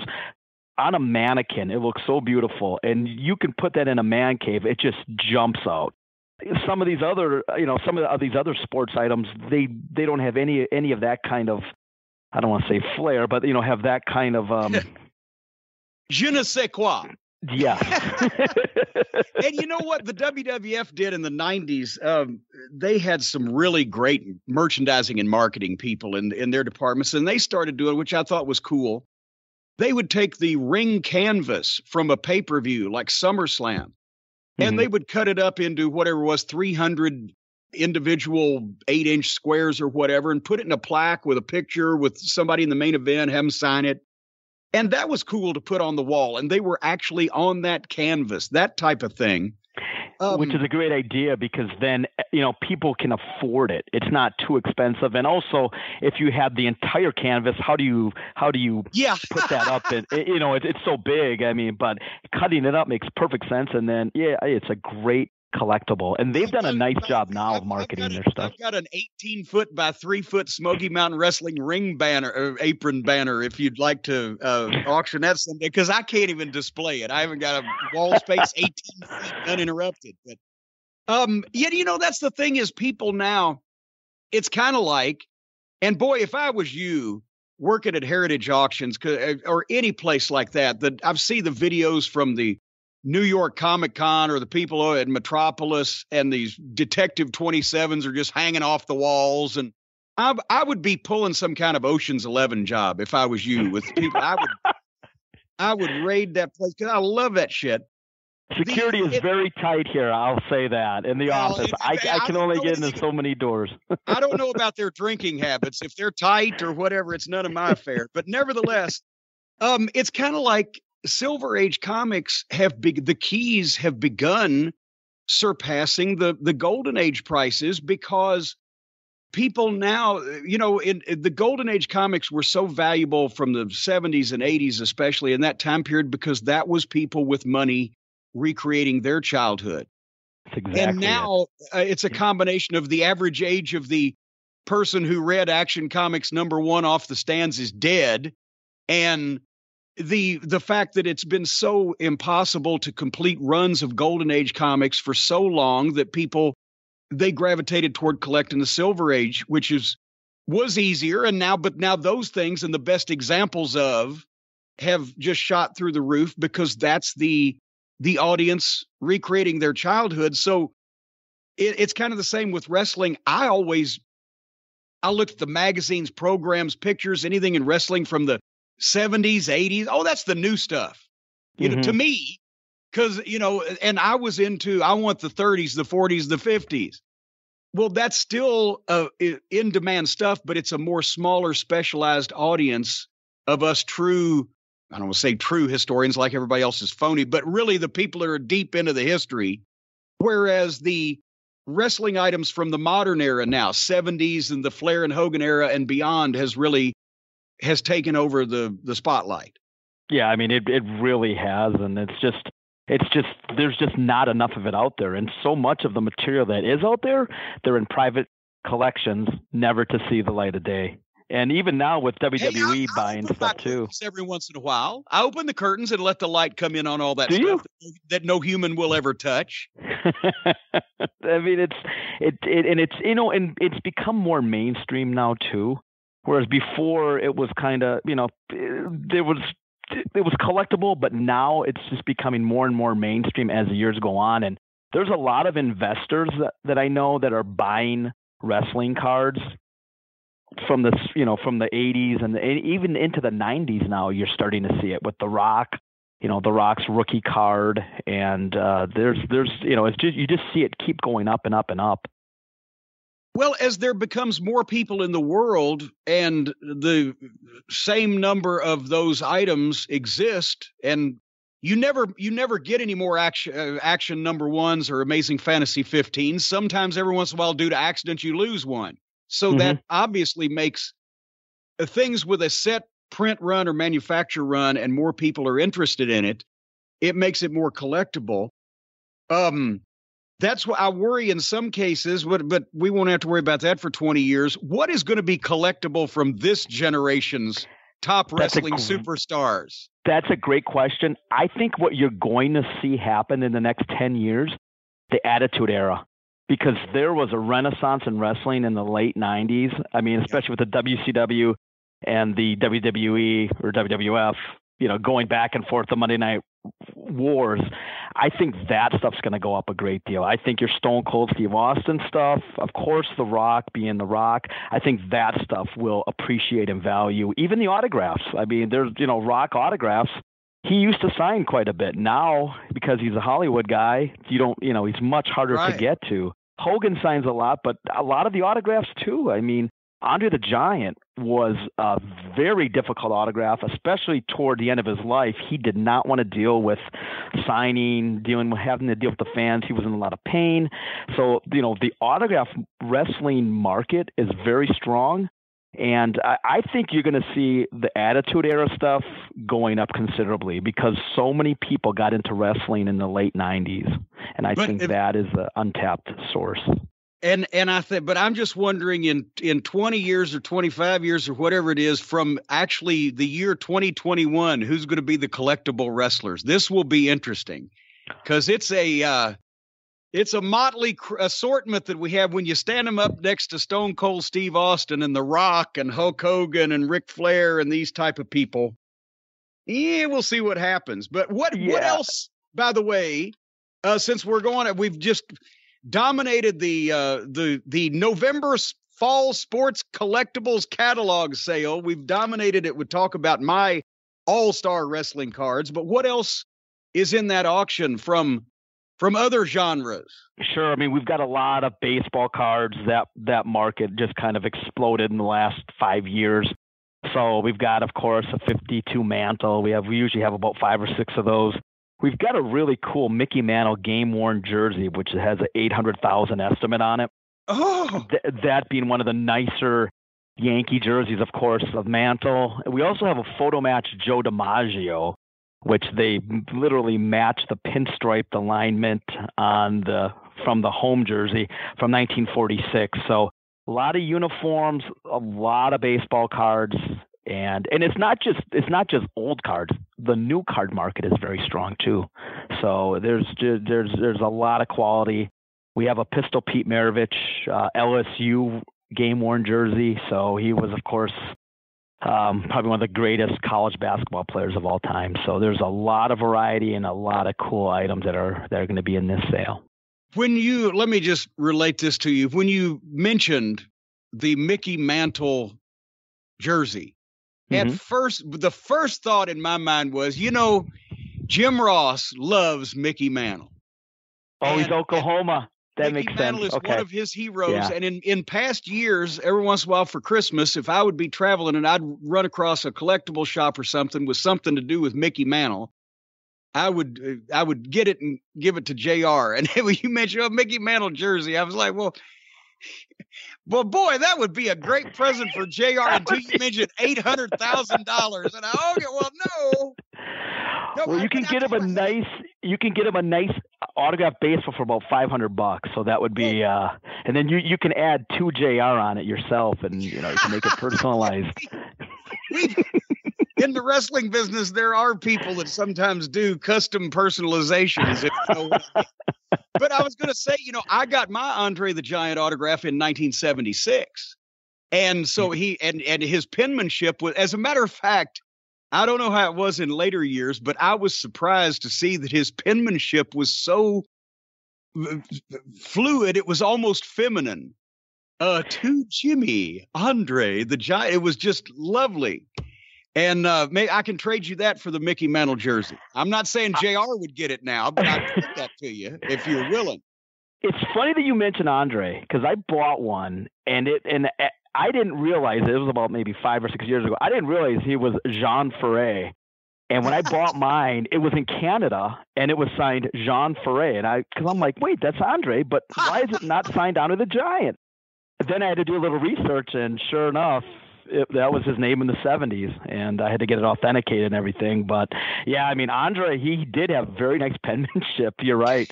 it's just so he is just so expensive, and especially on like photographs or anything, because everybody he's a cult hero and he that's one of the guys that kind of transcends generations everybody loved him and uh you know there's just not enough of his material out there for uh fans my God. And you've got to think also him holding a pen in his hand would have been like trying to write with a toothpick. I know. I could only imagine. I could only imagine how it was. And especially, like I said before, as the years went on, he was not easy to get to as far as for autographs. And he just really shied away from it, especially probably after he, you know, like after WrestleMania 3 in that time period till he passed, he was really hard to get to for autographs. Well, by cracky, he's not going to be hard to get to in the trading card category in the November Fall Sports cat- Collectibles catalog sale. Absolutely, yeah. You got a nice one. I mean, you, I'm, I'm going to get it down by the time the thing's over with. I'm going to get it down, but it opens this Thursday, October 28th. Uh, the bids on the trading card set closes November 18th, uh, but the auction runs till the 20th on various other things. It's the 1982 and 83 Wrestling All Stars card sets that uh, have been in my vault for all these many years, along with a bunch of other cool stuff. And as we mentioned, in uh, by the time that the 28th rolls around, if you go to jimcornette.com, there's going to be a banner on the front page you can click on that will take you right to the lots of my cards that are going to be offered in this thing. And Tony Giese, we appreciate your feedback and uh, Good luck with everything else in the auction. Uh, just Thank as long you so much for having me me. first. Just take care of me first, and then everybody else is fine. but we uh, got you. We definitely gonna have you. it's going to be the start of a beautiful relationship because I tell you, your your your friend Matt McGee, I've still got to talk to him about some of my comic related items. We got to get that started also. But anyway, uh, thank you, Tony. I appreciate it. you guys have a great day. Thank you so much. Take care. Well, there it is, Jim. As we said, we recorded that conversation yesterday. And, you know, it's a lot of fun to talk collectibles and talk memorabilia. You and I are both big collectors of wrestling memorabilia and, quite frankly, things beyond wrestling. And it's a lot of fun to hear conversations about the collecting aspect of it and, of course, where the marketplace is. You never got into baseball cards, though, right? Never? I, well, I, I didn't. I never got into baseball. I baseball was. I I liked basketball because of the, you know the University of Louisville and University of Kentucky around here basketball. They've always got great programs, and we had a when I was a kid an ABA team, the Kentucky Colonels here, and it's Artis Gilmore and Louie Dampier, and Did you, know, go live? Did you go to Um, ABA games? I went I went to one when I was a kid. Yes, at the Louisville Gardens. Um and so you know I could get into basketball and also football. My mom was a big football fan. I never got into football, but I can watch it for a little while. But baseball, gee, many crushed. I, it's just so slow and and I could not I could never force myself to do it. So baseball cards weren't a thing either, but they used to have trading cards of like TV shows. And I've got Batman trading cards from the Batman 66 TV series and a set of Lost in Space cards with pictures of various scenes from the TV show. I've got all kinds of trading cards, just not. Um, there's a set of Superman cards from the show with George Reeves in the 50s. I Oh, wow. those. Oh, that's cool. But what what is your most treasured wrestling item in your collection? Turning the tables here, asking you a question. I don't know because I never really think in those terms. Like, you know, what is like people ask me that too about my baseball cards. Like, what is the best card you have? I don't know. I never like think of it that way.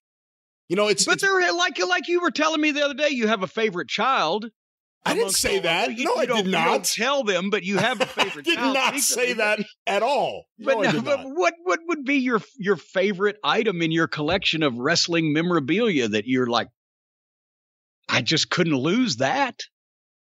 You know, it's really weird. I don't really have that kind of mindset. Um, I mean, it'd be like a, the totality of it. Like, I love the wrestling news collection as one unit. I love my program collection as one collected unit of ever expanding programs. It's hard to just signal, you know, like I like the stuff I got from the Gorgeous George, you know, restaurant. That's cool stuff. I don't know if it's my favorite. See, I always I, I play favorites. I always have a favorite thing in, in one in whatever genre. Like the but you know my favorite or my most treasured wrestling collectible would be the St. Louis program set. I figured so. Harry White, of course, hooked you up with the O'Connors, and god damn it, you got those programs. Yeah. The Sam Muchnick bound set that sat in the St. Louis Wrestling Club for all those years, autographed by Gene Kiniski, Jack Briscoe, Dory Funk, Terry Funk, Ric Flair, Harley Race, and Sam Muchnick himself. Um, What about the what about the Houston programs? Where, where do you think of those compared to the St. Louis ones in your collection? Well, the problem is I've just got I've got several bound sets from Paul Boesch's Houston office, but they're it's only 1970 through 1975. The St. Louis programs go 1945 through 1980. Um, it was the St. Louis just because of the the cachet that it had in the wrestling industry, and because it was you know Muchnick's you know bound work, life's work there. It said I just you know I I put the St. Louis programs, and because of the autographs. Uh, and that it's unique in the world, head and shoulders above. Now, but also I have an individual favorite program, What's that? which was the program from the night that the Fargos sold out Madison Square Garden against Rocca and Perez that came from Jackie Fargo's personal collection. wow, I never heard about that. Oh, I got I got that. Uh, was that from oh, Jackie or his daughter? it- well, it was from it was from Jackie via a guy in North Carolina that knew the family and and he was a, an aspiring wrestler, but he also used to go and do chores and help out. And Jackie had given him some things. Are you And- surprised that Jackie Fargo would have kept that and would have had it? No, because see, that's something. Even though the guys in those days didn't, most of them didn't keep a lot of their stuff or you know uh, memories or uh, uh, memorabilia or whatever because it was business. That was Jackie Fargo was a guy from a little small town in North Carolina that before he's 30 years old is in the main event in Madison Square Garden in New York City and in front of a record crowd um, yeah, he had he had two copies, as a matter of fact. Uh, because that's a when I saw the the guy showed it to me because he had some of Jackie's stuff, and Bobby Fulton used to go up to China Grove and and help Jackie and got some things from him. And but he showed me the program. Said, "How much you want for it?" Oh, I couldn't sell it. I said, "I'll give you fifty dollars for it." He said, "Okay." and then as he handed it to me, I gave him the fifty dollars, and he said, "Well," he said, "I hate to tell you this, but look, he pulled out. He had another one. He had two of them." And I said, "I hate to tell you this, but I'd give you a hundred dollars for that one." but that in individual program, my favorite magazine probably, I have the Wrestling Illustrated magazine from the precursor to the Wrestler from London Publishing. This came out in 1965 with the cover of Lou Thesz and Bruno Sammartino, the dream match that they were actually talking about at the time, but never took place. But I got it personally autographed to me by both Thesz and Bruno. So it's one of a kind in the world. Um, One of my favorite programs is one that came from the Houston office because I got all the stuff Nick Bockwinkel had, all the programs, because that whole office got divided up multiple different ways. Peter Burkholz has a complete set of the programs bound. Obviously, a lot of the stuff went to the family. That's where there was that big Paul Boesch estate sale, which was a fucking debacle. We can talk about it some other time this Yeah. past summer. The Artful Dodger apparently has some stuff. And then there was the stuff Nick Bockwinkel had. And that's how I was able to get one of my favorite possessions, now I think about it, the program for Antonino Rocca's debut in Houston in 48. oh shit! I didn't know you had that. Yeah, that's that may be my favorite program. And I got other cool ones. I got like, Well, that that's a milestone yeah, happening in all of wrestling, not just Houston wrestling, because Rocca one of the faces of the business, along with Rogers and Thesz of the 50s, his first appearance, that would have been his first appearance Well, in the United States, right? that's what I thought. And it was certainly his first big build appearance. I mean, it's Houston. It was a major town, especially 48. Coming off the National Wrestling Association. Yeah. I mean, it was a it was a big player. But Rock Rims got in touch with me and told me that there's a record of Rocca working a spot show the night before. Son of a bitch. And I don't even know if there would be a program for that, but Probably not. but this program is certainly one of my. Uh, I got a whole bunch from 48. This one's probably my uh, favorite one. I got the uh, first program for Thesz's first ever trip to Hawaii to defend the NWA World Title, the first ever one from 52, and I got the ticket stub in there too. That's cool. So, and as a matter of fact, I have some, we could do this all day. I have some ticket stubs from Nashville from the 1950s, uh, not ticket stubs, but actual tickets untorn Oh wow. that I have every reason to believe that Christine Jarrett would have sold or handled. These were probably leftovers. She didn't sell them because they weren't torn, but would have handled because that was her job at the time. So, all of these things bring one thing to mind, Brian.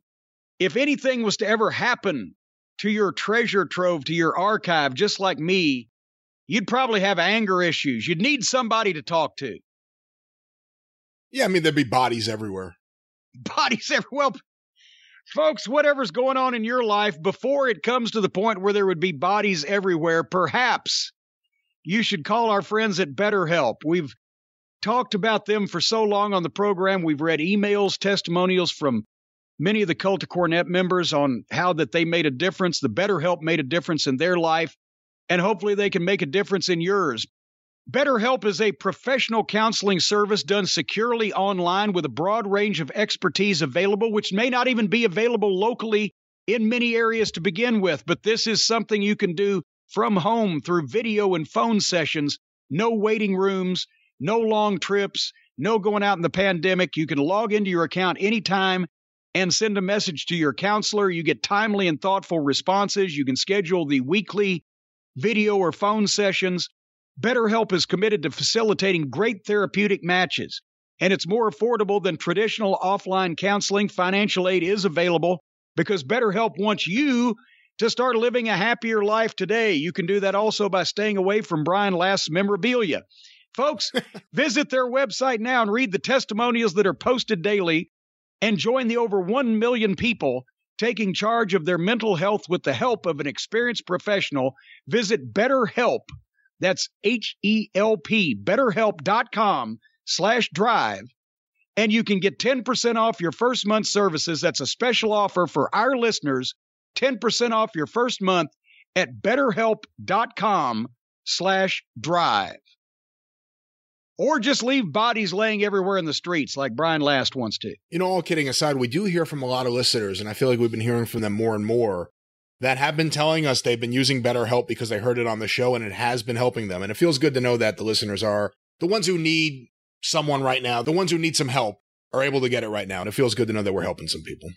Well, yeah, and and you know, for a variety of reasons, people haven't wanted to go out. And even before the pandemic, there was a situation where there's some stigma if you're trying to seek therapy or whatever. So this is private and secure.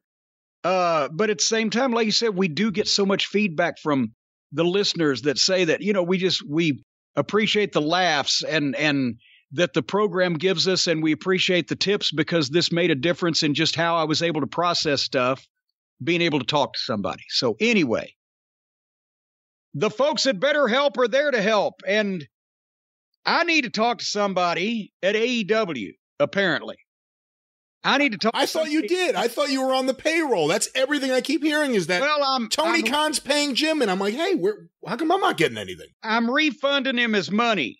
I'm sending him his check back this week because he's if he's not even going to try. See, we were going to record yesterday, but I, I had the schedule changes, and I said, well, at least we'll be able to get some feedback on the program by recording on Saturday morning on what happened on Friday night's Rampage. And so I sat down, attempting to watch this program that was it just like August 20th, I believe it was. Was August 20th when this program brought CM Punk back to pro wrestling after seven years and scored somewhere around, what was it, 1.1, 1.2 million viewers in thereabouts, right? So it can happen. People are not genetically predisposed to ignore this program. It's a it's a valuable piece of television real estate. You could use it for good, right? Right. We've seen it. We've seen it.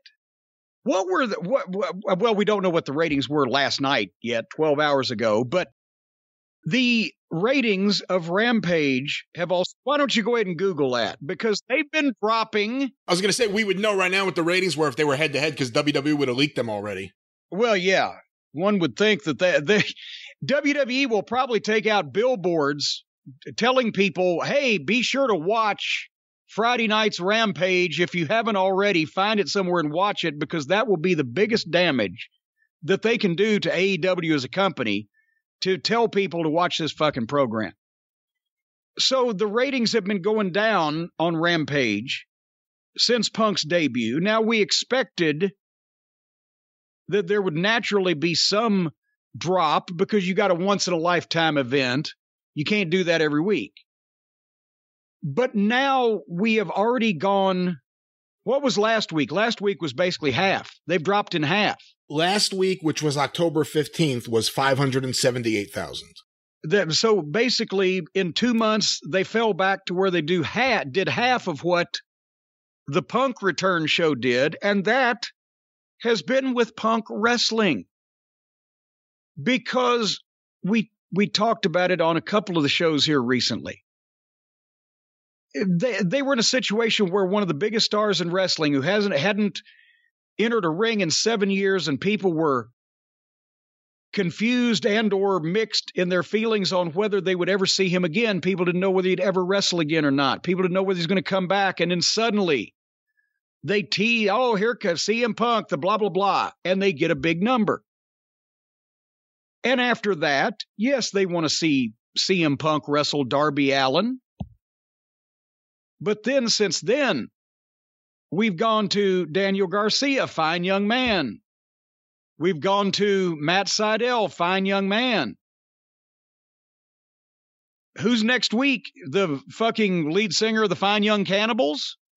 I mean, they, they devalued the idea of CM Punk wrestling on television by making it too commonplace against people that let's face it, eh, you know, everybody knows CM Punk was going to beat Daniel Garcia. Everybody knows CM Punk was going to beat Matt Sydal. They did good with him and Hobbs. They did good with him and Darby Allin. But now they've taken withdrawals on their goodwill account of CM Punk to where last week he was meaningless in terms of a number because nobody gave a fuck about his opponent. And they know at this rate they're going to get to see him wrestle in the next week or two again anyway. But one thing that at least that there was happening as a good byproduct of punk wrestling underneath guys was that they were having the best matches of their careers and it was somewhat elevating them and making them look better in the people's eyes. That is why if I was CM Punk as soon as I saw the first match on Friday night's Rampage, I would have gone to Tony Khan and asked him, Are you fucking kidding me? Is this a fucking rib? I have a match with Powerhouse Hobbs, one of your budding new superstars that has all the talent and all the potential and all the tools in the world. And I gave him his best singles match that he's ever had and hopefully gave him some on the job training and elevated him in people's eyes. And two, three weeks, whatever it's later, you lead the Friday night show with Powerhouse Hobbs against the company mascot. And you beat Hobbs with the joke.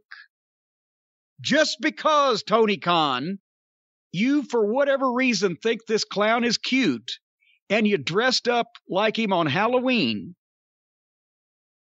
our little dog pockets beat Powerhouse Hobbs in a tournament match to determine who's going to get a shot at the world title. So you not only beat Hobbs and undo every good thing that CM Punk did for him, make him look like a complete idiot, but at the same time, you take a shit on your own world championship because you put the company mascot even in the tournament, much less to do a job, you put the company mascot in a tournament with the winner to get a world title shot. And then, as I said, you beat Powerhouse Hobbs with self same company mascot on national television.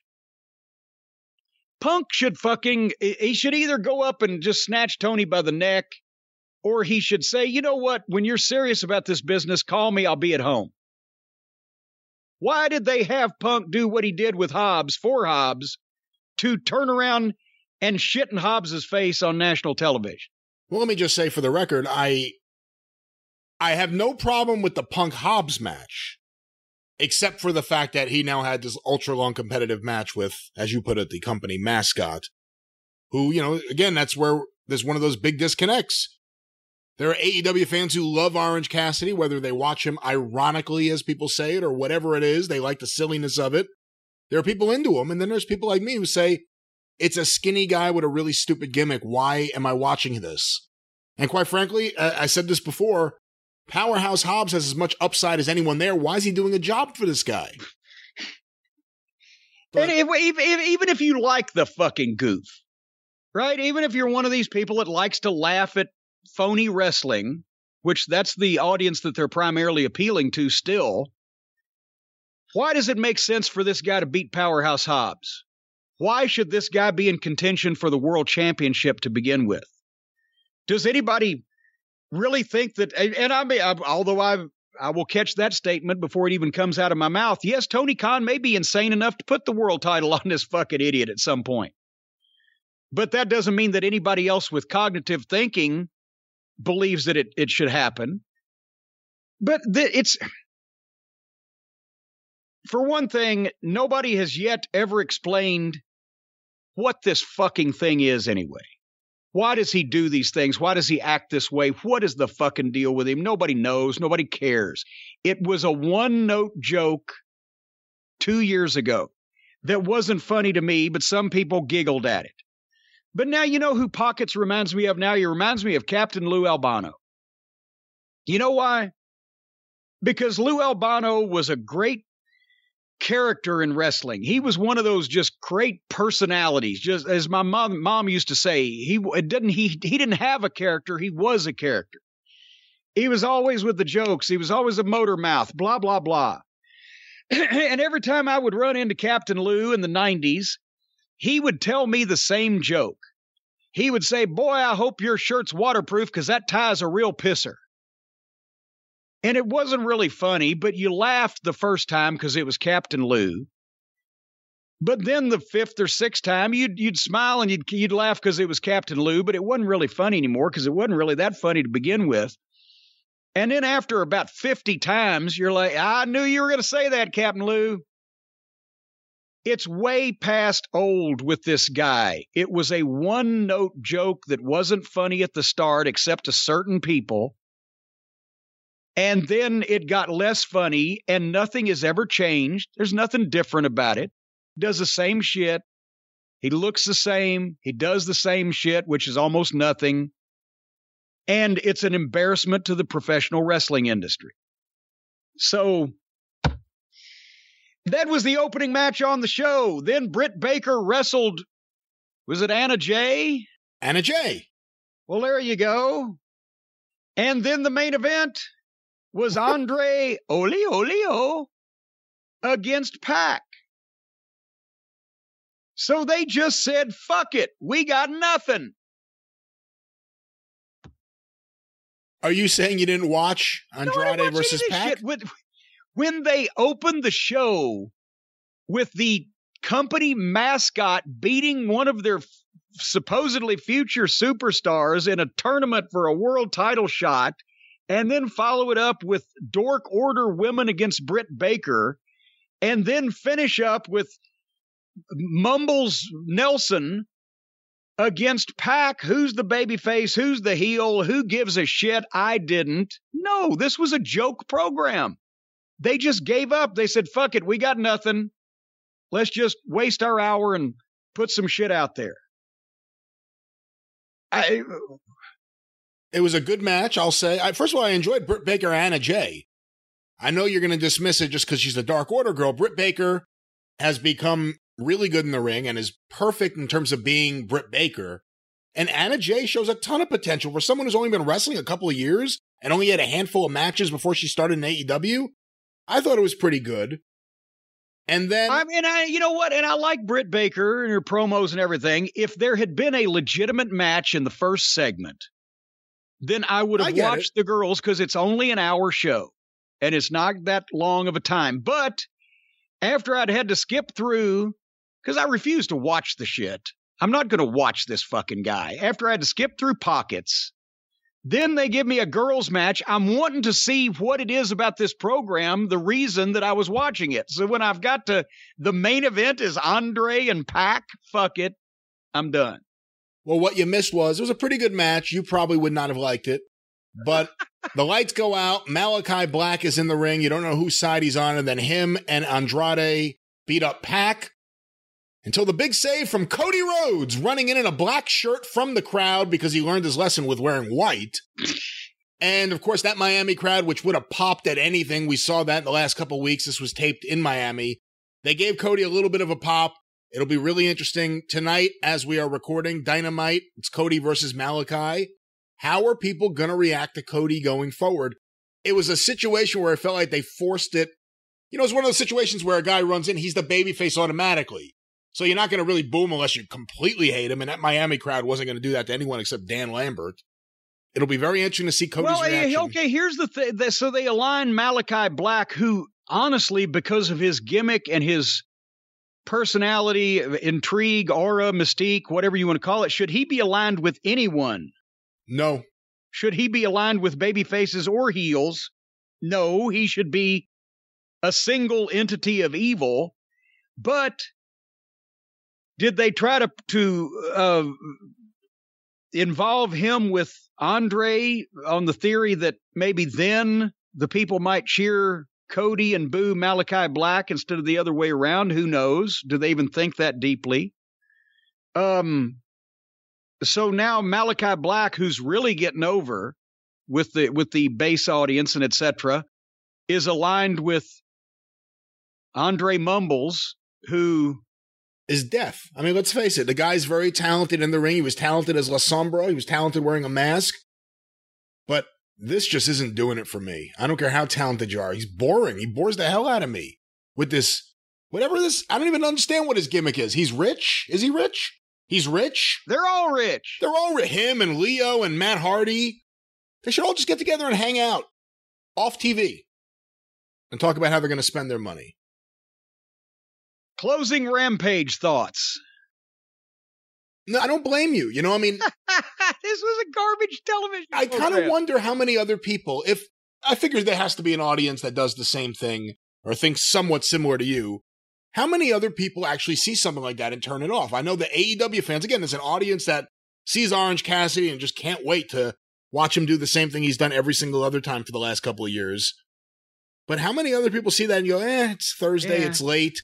The Astros are about to go to the World Series. I can go watch an exciting thing like that, or I can go watch this, this taped show with Orange Cassidy.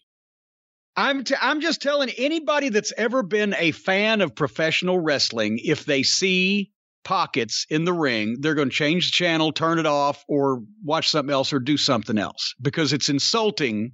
Just the sight of him is insulting to a true fan of professional wrestling. So they put him on for the same audience that they always get, and that's what they probably got, and that's dropping. Uh, they and and you still i'll say one more thing and we'll move on tony you're still not learning your audience was dropping with the same old indie level mud show clowns that you've been shoving down people's throats for a fucking two years now because the only people that ever wanted to see those assholes in the first place were the people that were already watching them And all of a sudden, you start getting big jumps of hundreds of thousands of people when you bring in real talent, mainstream stars, guys with experience, veterans, people that know what they're doing. And then you got an hour of national television time on a Friday, and you lead it off with burying one of your only homegrown potential superstars, making your world championship look bad, and making anybody besides the most desperate for entertainment of your base audience turn the show off because it features your fucking favorite mascot. Jesus Christ. Well, if you can't watch Rampage on Friday night, that means you have an extra hour in your week and you can devote that to some of the fine podcasts from the Arcadian Vanguard Podcast Network. Right, oh great Brian? Oh, what a delicious idea. And I want to thank you and encourage everyone to do just that. If you've given up on Rampage, give in to us, succumb to Arcadian Vanguard to get information acquiesce, about. Acquiesce, if you will, to us. Acquiesce, and of course, get information about all the shows on Twitter at Super Podcast or work together on Facebook at facebook.com slash Arcadian Vanguard. A few notes. We're going to be talking some Mid South Wrestling on the Jim Cornette shows in the upcoming weeks. So right now, go check out the Mid South Wrestling Television Review podcast with myself and Mike Mills, a week by week look at Mid South Wrestling Television from the end of 1981. Right now, we are in the end of 1983, including the debut of Jim Cornette and the Midnight Express. Catch up on all the shows at midsouthpod.com, available wherever you find your favorite podcasts. Also, want to make mention of Breaking Kayfabe with Bowdrin and Barry. It is Jeff Bowdrin's birthday this week. Happy, Happy birthday. birthday. A spry 70 years old this week. Happy birthday, Jeff. And of course. What? Wait, hold on. No, he's not. I mean, he says 70. I think it's actually 75, but. No, he's not. He can't be. He's not. I was totally fucking with him by oh. assigning him a larger age, a bigger age than he well, actually I, had. Well, then I had to be, uh, I have, I had to defend him because no, he can't be. He can't be that old. He can't. He's got to be only sixty-seven. Well, obviously, someone is here on this show defending Jeff Bowdrin, but will anyone defend him on Breaking Kayfabe this week, where him and Barry Rose speak with Savio Vega? Hear that episode right now at bowdrinpod.com, available wherever you find your favorite podcasts. Do you know what, what Dutch Mantell told me about Savio Vega? I never knew this until he told me while we were all together in TNA Wrestling. No. He said Savio has a twin brother. Because, you know, well, Savio's real name is, is Juan Rivera. And he's got a twin brother, looks just like him. His name is Amal. But if you've seen Juan, you've seen them all. All right. Yeah, exactly. Boo. And by the way, on the topic of Jeff Bowdrin, a little bit of a correction here on the air. We talked about last week with the Luna Vachon Darkside episode that photo of you and the unmasked Blackhearts from when you skipped out on going to the Bahamas. Yes. You mentioned that Jeff Bowdrin went to dinner with you guys. I think he did, didn't he? Well, I heard from Pete Lederberg, who says not only was I there, I took the photos. Pete Lederberg was there too. I remember that. So there's the correction this week. But of course, well, well, wait a minute. What? Did I say that Jeff took the picture? I just said we went to dinner with Jeff. You said I was Jeff and Heath and Nash, and yeah, we had a great old time. I forgot to mention Pete. I'm sorry. I'm sorry, Pete. Well, of course, Pete has been a guest before on the 605 Super Podcast, The Mothership! Hey, boo on me! Boo on me! A phrase never heard except for in one song. Go through the archives today at 605pod.com. Hear why everyone who listens calls it the greatest wrestling podcast of all time. New episode in production right now. The 605 Super Podcast, The Mothership. Well, from one mother to another, let's go to the mother of all crown jewels. Eh, eh, it, it, you know, they they are trying to make Saudi Arabia seem like this this new age is dawning. This new what did they call it? The they at one point they were calling it an Arab Spring a while back in other countries when they started to come into the modern era and leave the Neanderthal caveman stuff behind. And now they're they're doing this as a PR campaign to basically tell everybody how great Saudi Arabia is. It was every hit, every head rolling down the hill has a crown on it at the crown jewel. A place that brings out the best for all the world to see was a line in the cold open package. A place that brings out the best for all the world to see. That's right. Now that women are allowed to show their eyes, even the women in Saudi Arabia can see it. they blew off more pyro than they did in the Gulf War. And instead of I got a kick, I must admit. I watched the open because I wanted to see what they were gonna how they were gonna say this. We're in Saudi Arabia, a place where the government kills journalists and fucking cuts them up with bone saws and fucking puts them in suitcases and carries them out of embassies. And we consider women to be uh you know property and or they must be covered up because we obviously can't contain our horniness because since we're all a bunch of religious lunatics and God will get mad at us if we have sex. We got to cover the women up and jack off in a corner and not tell anybody. What the fuck? And then Michael Cole, Corey Graves, and Brian Sax, Byron Saxton, instead of introducing the Spanish language announcers or the other, they introduced the Arabic announcers. Fubar Makafakalub and Slapco Fudd. I get somehow What? Corey Graves nailed these names. I don't. Corey Graves pronounced this these names like he'd been doing it all of his life. Maybe he's part Saudi. I don't know. But this whole thing is so prepo- we'll get to the women in a minute, but it just it's preposterous. A long sleeve shirt on a dumpy referee that looks like she's a cashier at Arby's because somehow if she's showing her arms, that's going to send the entire population of this screwball country into a fucking horny sex frenzy. Uh, so she was the referee for the Hell in a Cell match, which went on first. Seth Rollins and Edge, Hell in a Cell. First match on the show. They have camels stage side just in case. Um, and you know, these people what go ahead. They don't have to worry about the ASPCA or PETA over there, I don't think. And no, they and they're probably going to eat the camels as soon as they're finished carrying people to the ring. But the the people over there, they're obviously with the uh with the program and with the you know they know who the people are. Edge was over, especially with Goldberg because it's like all international shows uh, for shows in foreign countries. It was like this in the 80s for the WWF, and and everybody in the business used to say this that the international markets are years behind America, not in terms of, oh, they're so behind they don't have electricity over there. I'm talking about in terms of who's over and what's hot. And the the people in international markets, you know, were always that's why when guys would be released from the WWF, they would go on these independent tours and they would still be big names and, and they would draw because the people would think they're still with the WWF. Maybe now in today's internet era, that's tightened up a little bit, but you could still tell still you could tell that they were still happier to see a guy like Goldberg and they knew the entrance and the chant and the whole thing than they were more of the modern people. You see what I'm saying?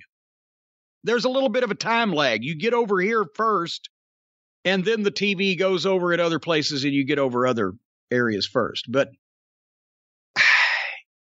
I I I I really want to like Edge and I really want to like Seth Rollins' matches, even though as we've mentioned the the interviews of both these guys are just telling them to do drama class shit and they're writing scripts for them and everything. It's instead of doing wrestling promos uh, off the top of their head. But this match, I understand a lot of people went batshit for this. Oh, it was a great match. They started at 100 miles an hour, punching each other a thousand times. And then Seth took a bump and rolled out. And within one minute, he had missed a dive out of the ring into the cage. You can have a match even in the cage. I feel like we missed the first 10 minutes of this match because they just started at 100 miles an hour. It's the first match on the show. Maybe they had a warm up match. I don't know, but the people are still pretty easy. So instead of starting the match and fucking take a bump in the ring or two before you hit the floor and start rattling each other off onto the steps and the cage. And there there was one bump in the ring and then they were out on the floor. Edge pulls two chairs out from under the ring. He grabbed the metal rod the chair strut uh, that they've been using for the cross faces. Seth got it and tried to stab him in the eye. So now it's the first match on the show there's already chairs in the ring we're in a cage to begin with hat on a hat and now seth rollins four minutes not four minutes into the match is trying to stab Edge in the eye with a metal rod. Then they go back to the floor and into the cage. All this stuff looks brutal. We just started in the middle of a fucking match. We started in 10 minutes in with gimmicks in a gimmick match. And then Seth got one of the chairs and hit Edge hard seven times over and over. Just like he's trying to kill a goddamn cockroach. Then he put the chair under Edge's head, took the other chair, and he was going to give him the concerto, but Edge, who just literally seconds earlier had been obliterated by seven Paul Bunyan chair shots, grabs Seth his ankle, trips him, just pulls his legs out from under him with one arm, and gets him in a crossface. But Seth gets the chair spoke and stabs Edge in the eye. We're less than 10 minutes into this match, and I can't take it anymore. I'm starting to think, should I fast forward? But then Seth hit a beautiful frog splash off the top rope and got a two count. That kept me for a second. Then, right as soon as he did that, he rolled out and pulled out a table from under the ring. And I said, fuck it. I'm done. I'm, I'm going to skip 10 minutes, see what happens. Because, by the way, did I mention I'm watching this on the cock? I got no on screen fast forward. When I turned this thing on, it said the show was four hours and seven minutes long. Brian, does anybody in the world want a four hour blowjob? It depends. I mean, who are you with? Well, I mean, at some point, goddamn, take a break, get a sprite, walk around, watch some TV. Get a sprite. Yeah. Got to keep hydrated. um, the show is four hours long and it's on Peacock and there's no on screen fast forward, so you can't tell what, because the entrances are interminable. And then there's the PR pieces. And then I found out too late and I told you this, and you didn't even know that the crown jewel was actually also a pay per view. It was on the regular pay per view channels. I had So no idea. I, I did not hear a single word about it being available anywhere other than Peacock. I had no idea. And how, if if they're going to air it, I would have paid the $50 so I could have had on screen fast forward capability because I hate the Peacock. We know that me and the cock don't get along. So I would have paid the $50 to be able to fast forward some shit and not have to fucking go back and forth, blah, blah, blah. But also, how stupid are they? They've got a pay per view on a pay per view channel and they don't tell anybody that it's available. So, anyway, I skip ahead 10 minutes. Don't know what was happening. But when I come back, Edge is in the ring laying under a ladder. Seth Rollins has set a table up in the middle of the ring and is laying Edge on top of it. So, in other words, this is every fucking match ever. Can we have a match without chairs and tables and kendo sticks and furniture and stupidity? Because it's just repetitive, rep- repetition repeated repetitively. Seth sets the ladder in the corner and climbs up and he's going to fucking jump off on him. But Edge comes up to fight him. They tease a superplex off of it, but don't. They fight some more. And then Seth sunset flip power bombs Edge off the top of the ladder through the table in the middle of the ring. Cover, two count. Fuck. Five more minutes. They're still going. Edge is now tying up Seth Rollins with a chain. Plus, he's got a crossface on Seth with the spoke of the chair in his mouth. And then he lets him go. Right as Seth is going to tap. Then I say he's going to tap. He's going to, then he lets him go. Because then he gets a chair. He puts the chair, he doesn't, he takes a chair in his hand. He doesn't just draw back and just scramble Seth's brains with the chair. Instead, he puts the chair under Seth's head. Seth, you know, cooperates by staying there. And then Edge hits the ropes and comes back and gives him a curb stomp on the chair. That's it. One, two, three. This was almost 30 minutes. Nobody could live through all this. Gimmicks everywhere. In the first match on the show, interminably long furniture matches that numb people to every bump in the book. That's the perfect place to put it on first. So everybody's seen everything before anybody else gets a chance to get in the ring. Ah, your thoughts? Well, I hated the match and I've hated this feud. And I forgot about Crown Jewel, so I turned it on as it was already happening. And this was the first match I saw. Because it was Hell in a Cell, I thought I missed half the show. So I was like, oh my God, what's going on? And I even tweeted out, hey, how many more matches are left? Do I have time to get coffee before, you know, the one match that you want to see? Yeah. Everyone replied, yo, there's plenty of time. There's all these other matches. And I did. I went out and got coffee, got a Wendy's uh, grilled chicken sandwich, came back, and got to watch the last three matches. Yeah. Well, you know what I what I wanted to do after this and what I did were two different things. Because what I wanted to do after this was just give up on the whole thing and say, well, I'm not going to sit through another three and a half hours of this nonsense just to see the one match between Reigns and Brock Lesnar. But then I decided, you know, if I just walked away for a little while and did something fun and then came back, then I would probably um I'd probably be able to sit through the rest of the show. So what I did was I went ahead and I just took a few minutes, sat down, pulled out the lawnmower 4.0 and shaved my balls. Hold on, I did not think this is where you were going. This is what No, you I- did in the middle of Crown Jewel? You shaved your Crown Jewels? Yes, I certainly did. I got those jewels slicker than cum on a gold tooth because, folks, do you know what's spookier than seeing a black cat on Halloween? It's shaving your balls with anything other than Manscaped.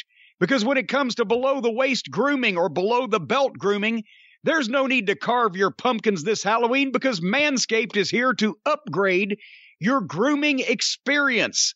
Go from a bite sized candy bar to a king size candy bar and join the 2 million men. Does yours melt, Brian? And join the 2 million men worldwide by going to manscaped.com slash JCE for 20% off and free shipping. Everything on the site. Folks, have you ever tried to trim your balls and it turned into a Freddy Krueger film?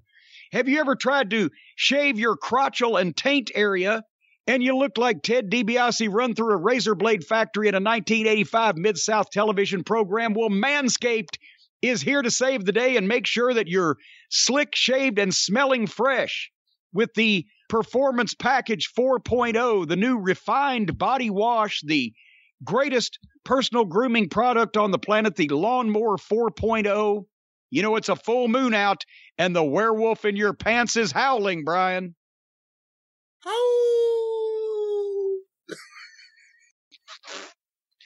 The finally, the finely tuned trimmers in the Lawnmower 4.0 feature a cutting edge ceramic blade to reduce grooming accidents th- thanks to the advanced skin safe technology. And you've also got the Weed Whacker nose and ear hair trimmer that helps prevent nicks, snags, and tugs in all of your delicate holes. Folks, if you want to stick something in any delicate hole, make sure that it's manufactured by Manscaped. Seal the deal with their liquid formulations, the Crop Preserver Ball Deodorant and the Crop Reviver Ball Toner. Manscaped will even throw in two free gifts to the Performance Package 4.0 the Manscaped Boxers and the Shed Travel Bag. So, folks, if you're looking like Wolverine and you haven't cut your nails recently, be sure to look into the Shears 2.0 nail kit as well. Life changing products from our friends at Manscaped and 20% off and free shipping at manscaped.com slash JCE. Say trick or treat to your beautiful new Halloweeny with Manscaped. All right. Well, speaking of weenies, Crown Jewel was still taking place when we last yeah, spoke yeah. about it. yeah. Well, the next match was Mustafa Ali versus Mansoor. And, you know, I knew a guy one time. He was a real low life. He was born in the sewer, he lived in the sewer, and he died in the sewer. He committed suicide. I was going to say, I thought that was Terry Taylor's nickname, Mansore.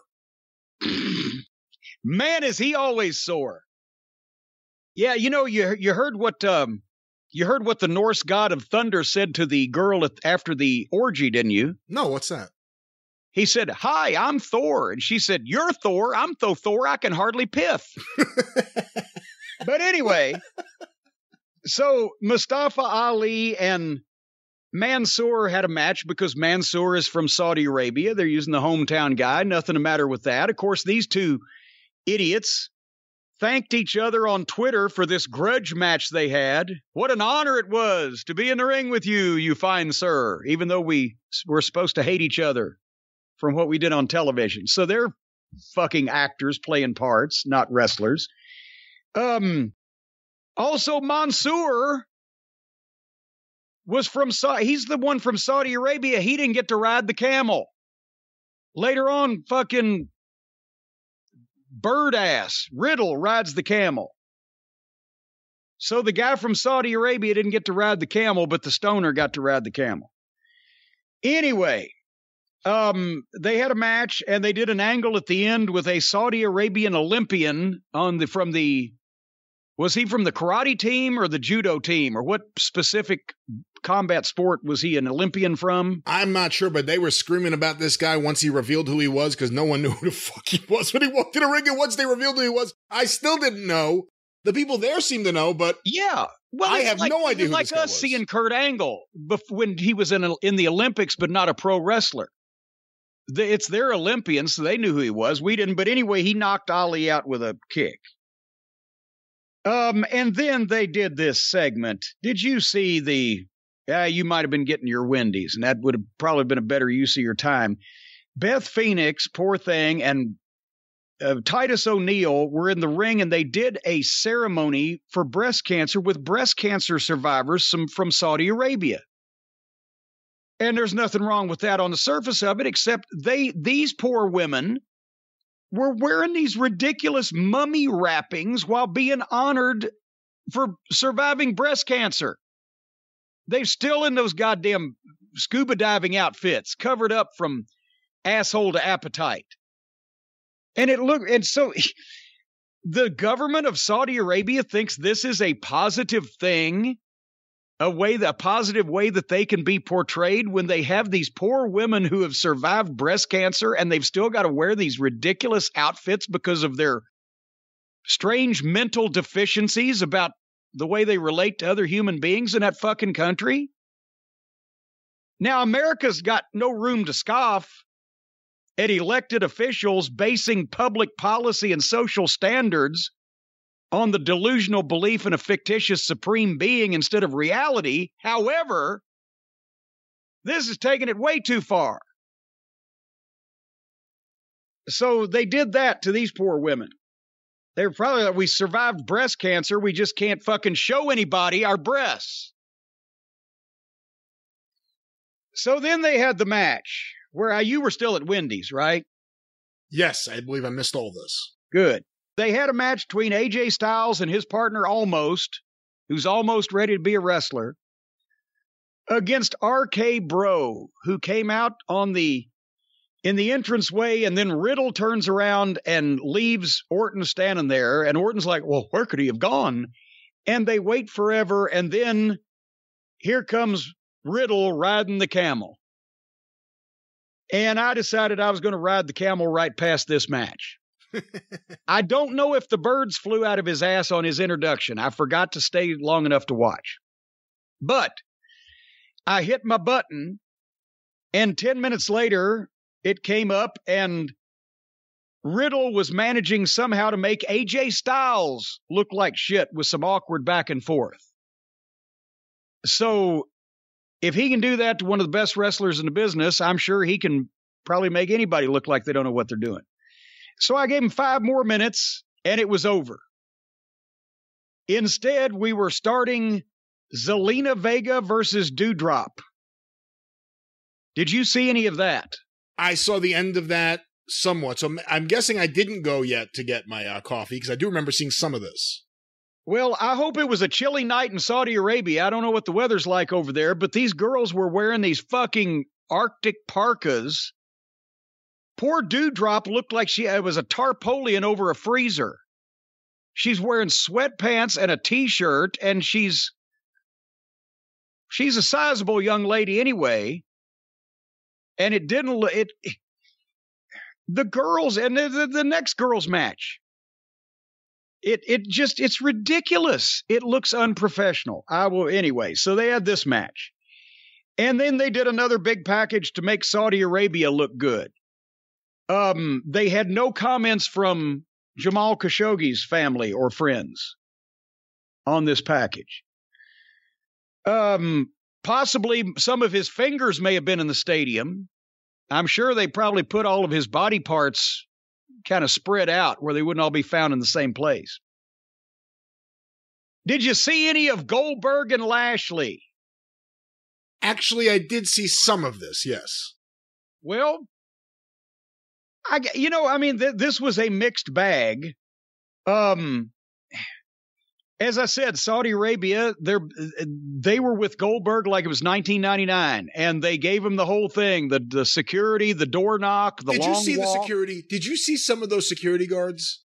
Well, yeah. Well, they just pick up random schlubs wherever, but you know, we're not expecting that these people should actually look like legitimate security. Are are we at this stage of the game?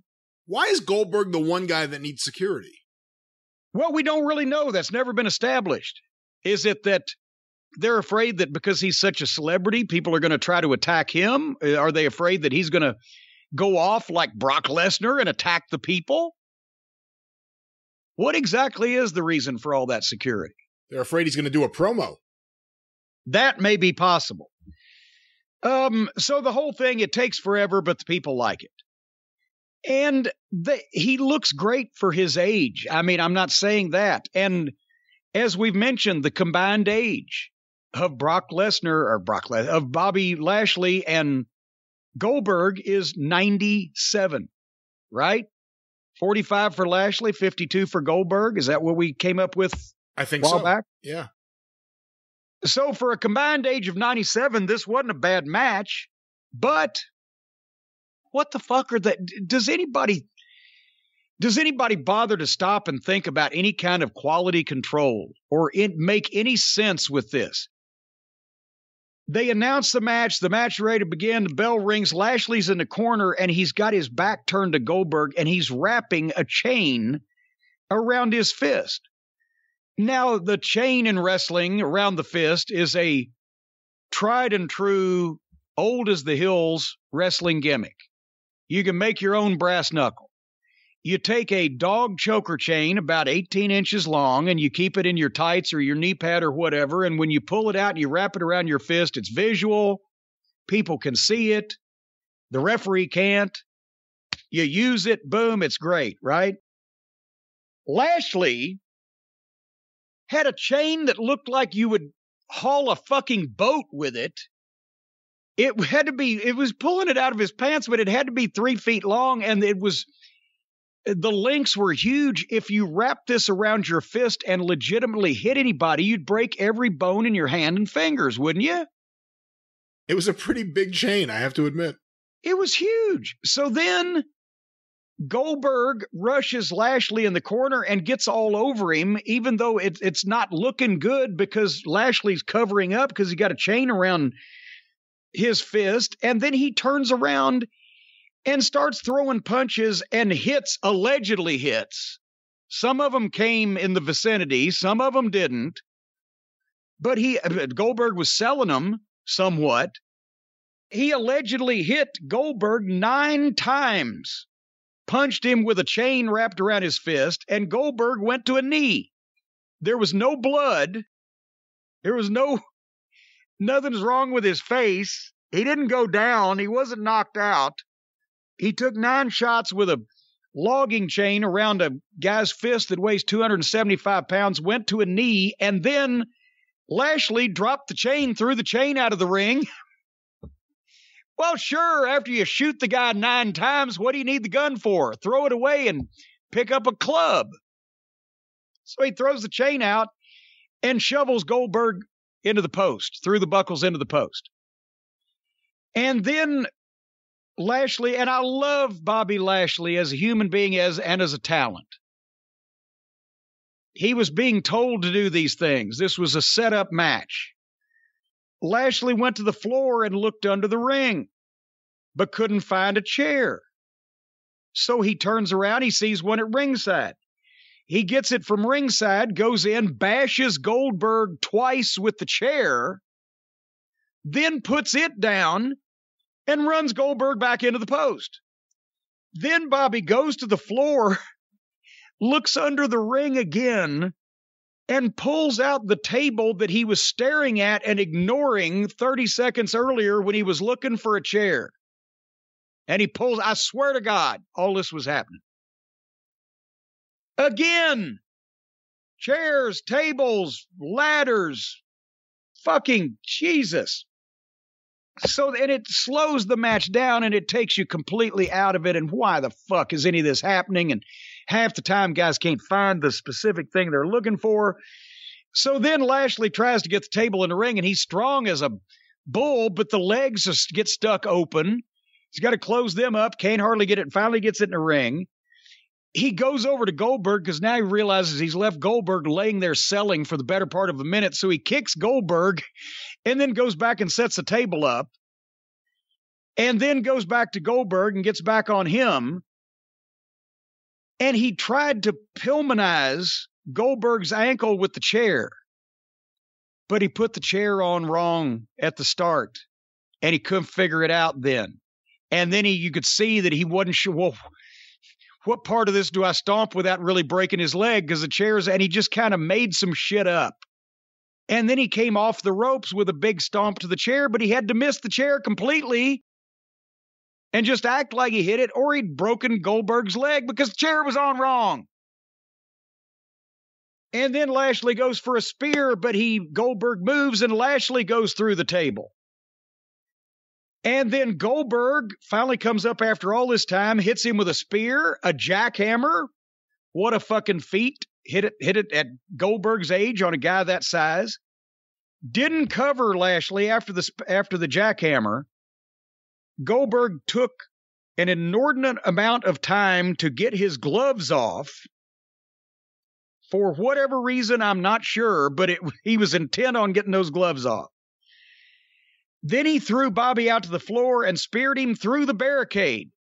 Brian, when was the first time that you ever saw somebody get speared through one of those black barricades on a WWE program a few years ago, right? It's been a few years, yeah. How many times you seen it since? Nonstop. Well, they didn't stop here either. So they go through the barricade.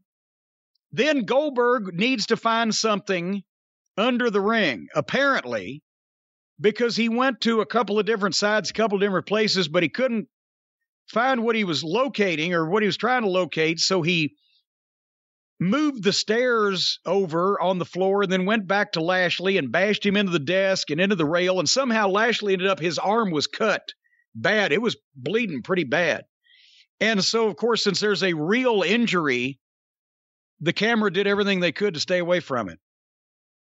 Um, then Goldberg picked up the stairs and tried to basically kill Bobby Lashley with the stairs, but Lashley moved. Lashley crawls down the entranceway. You've got Bobby Lashley, a beast like that. He's crawling.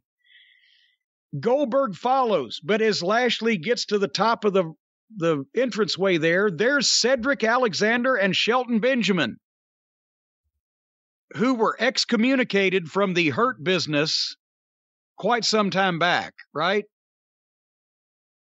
But now they were, but I believe because we don't watch Raw, we don't see what's happening. They may have been brought back Well, into the yeah, hurt business recently. They were they were reunited when they realized, well, we fucked this up royally, didn't we? The writers, so they put them back together on Raw. But now they're back together. But MVP was not there.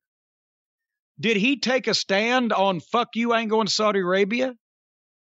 I'm not sure what MVP is.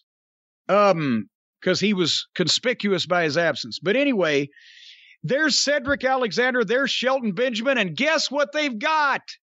The only thing that this match was missing, the only thing that we needed, kendo sticks. I'm not making this up. They bring kendo sticks. They hand one to Lashley.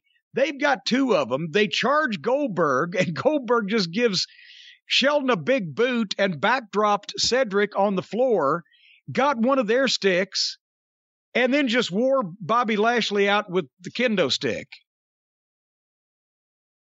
I wrote, I hate this show. You could watch this anywhere. You can go buy a fucking ticket for $10 to any barn or rec center of any outlaw mud show in the country and see guys hitting each other with chairs and kendo sticks. This is a big time show with supposedly big time talent. And all they want to do is garbage matches, just like everybody else can do that doesn't even have any talent. And then Goldberg speared Lashley off the stage through three tables covered in a black cloth with something underneath them to soften the blow, but we couldn't really tell what it was. And at least it didn't go poof like Jericho's my pillows that he lands on when he takes his big bumps. And was this falls count anywhere? Because the cover and the pin was made on the tables in the back of the arena on the floor. One, two, three. Goldberg won. I don't know if it was or wasn't. I just kind of figure everything is nowadays. I guess it was. Um, so now we've had the Hell in a Cell with everything in the world, and then we've had the Goldberg and Lashley with everything in the world, and interference and fucking chaos and gimmicks. And there's still two hours left in this program. Any any, final thoughts on Goldberg and Lashley? Not really. And I know a lot of people really liked this show and thought it was a strong WWE event, but I couldn't get into it very much. And a lot of that may have been just the fact that it was the middle of the day. I don't know, but I wasn't. No, I- this. no, no, because it, it doesn't matter what time of day it is. It's because you've seen all this shit a hundred million times. Nothing ever hurts anybody until the finish. They get up when they're run over with 18 wheelers. There's garbage. There's no rules to anything. There's no heels. There's no baby faces because you don't have rules. There's no way to cheat. There's constant foreign objects. There's ridiculous interference. The referees have no power. This is gaga sports entertainment wrestling, just like AEW is gaga indie outlaw mud show wrestling. And a few people want to break through and do something serious and professional. But the only ones that can are the ones that have the power to not do what, because obviously these guys aren't going into business for themselves. They're being told to do this shit in these matches because the the writers of this crap think this is what wrestling is because they've only seen you know more of this same shit. They think this is what you do in wrestling. For the last however many years that these writers have probably been since they've been old enough not to piss themselves and have their diapers changed, they've been growing up on action figures with comes with a chair or a breaking table or a trash can or a toilet plunger. I don't think this is the writers. I mean, this is Vince. This is what Vince wants. The writers aren't going, this is the wrestling I've always dreamed of. They're going, this is what I think I can get Vince and Bruce to approve. And I don't know how much of the actual in match shit the writers are doing. I, I, well, honestly, besides the main events, Vince McMahon never approved uh, or disapproved or even gave a fuck about a lot of the in match stuff unless it sucked. And I don't know why he hasn't said something about th- this shit because it sucks. But no, this is writers, producers, and mark wrestlers coming up with all this shit. Guess what match was next? Xavier Woods versus, I'll tell you, Xavier Woods versus Finn Balor. This is when I left. I know for a fact I didn't see any of this. Well, and and why would anybody? Because again, and this apparently was for the King of the Ring. And Xavier Woods beat Finn Balor to become the new King of the Ring. So now the heat's off of Mabel. Everybody was said the biggest fucking fiasco, the biggest shitty King of the Ring ever, Mabel, and the whole way that Mabel. Well, now the the heat's off Mabel now. They send two these two poor schlubs, Finn Balor and Xavier Woods, out to have a single match with no gimmicks and have it to have a wrestling match for the supposed king of the ring after everybody else on his card has been out there with chainsaws. Hmm. Next was Big E versus Drew McIntyre for another one of the world championships.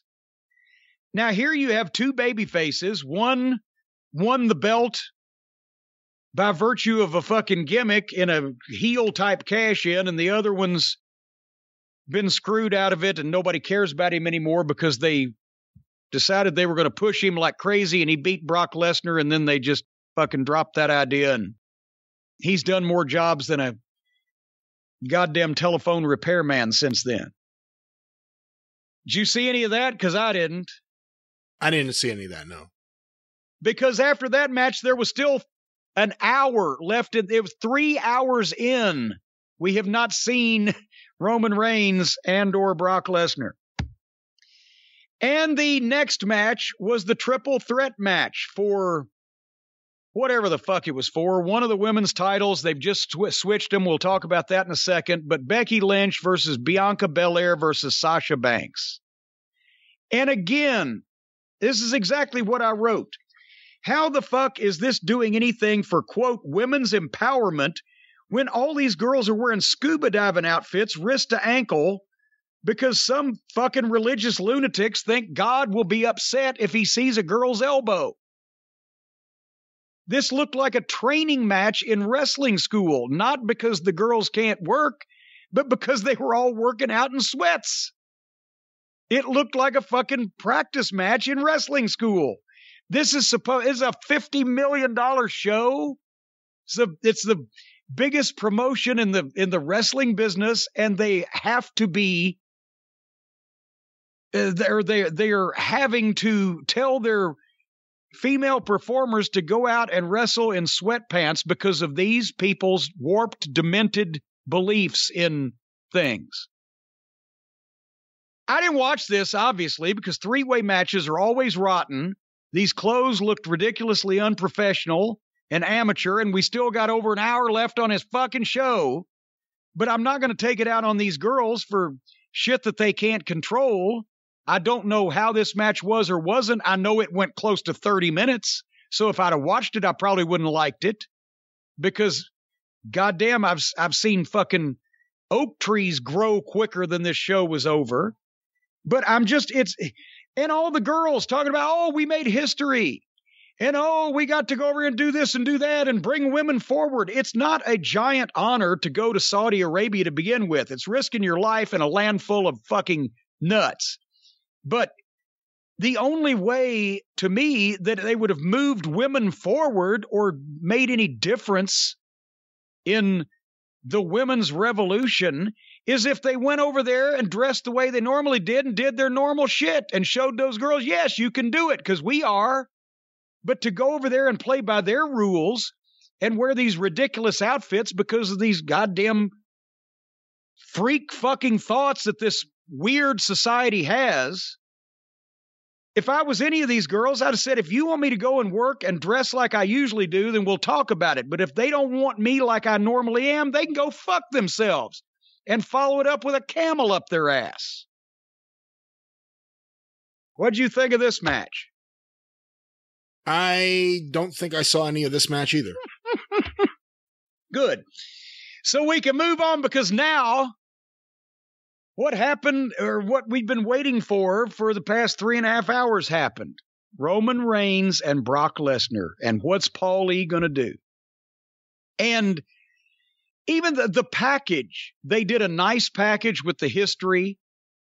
And I, I was thinking at the time I was watching the package, I think this is the only thing on this program so far that the fans 20 years ago watching probably wouldn't have shit on. This is star power with badasses and an intriguing story, kind of like they used to give them in the days of Austin and Rock and Taker and things like that. Of course, this match had controversy. Did you hear about the stipulation they announced and took back? I heard a little bit about that. What happened? Apparently, on the pre show, they announced that this match would be no disqualification. And then within 30 minutes, uh, either at the end of the pre show, before the thing even started, they said, no, both these guys really don't have any interest in the no DQ stipulation, so it's being dropped because they figured out wait a minute, we're doing a screwy fucking finish that if it's a no DQ match like every other match we do, it really wouldn't make sense. It wouldn't get the desired result. So they announced the the stipulation and took it back. But this was for another one of the world championships. But let's face it, actually the one that means something because Reigns is a credible cha- champion and Brock is going for it. So this is the title that means something, and Heyman's involved. Um, the entrances took over 10 minutes. And that's another reason why these shows are for. Do you? I remember in the pay per views that did huge business in the 90s and early thousands, such as when they grossed $50 million in one night in the Houston Astrodome on pay per view with Austin and Rock. Those shows had a three hour window and we had to beat it by five, five to seven minutes. So they had time to re rack the replay. Now these things are four hours plus, and they're worse because now it, it, it, in those days, Vince, if if you if it was the Undertaker's entrance, you got time. If it was some bizarre entrance like Michael's repelling in Anaheim or whatever, you got some time. But everybody else was like, make your entrance, milk the people, and get in a fucking ring, get the match started minute and a half, two minutes should be fine. They've gone out of their minds with these entrances. That's why it's another reason these shows are four hours long. So they finally get in there. The introduction is taking place. The ring announcer introduced Roman Reigns standing in at a weight of, I swear to God, he said that. I've played it back so I could, standing in at a weight of. But then they got started and it was a smash mouth match, serious stuff, two big guys. Brock kept going for the Germans. Reigns is trying to avoid him like a fucking, you know, sick man going for penicillin. He's going for those ropes to hold on so that that Brock can't take him for the ride. And then he'd fight back, and Brock Lesnar sells just like he should. He staggers. He doesn't take big bumps. He staggers. He's got facials like that was surprising or oh, that stung or that hurt. But he doesn't oversell because he's a beast.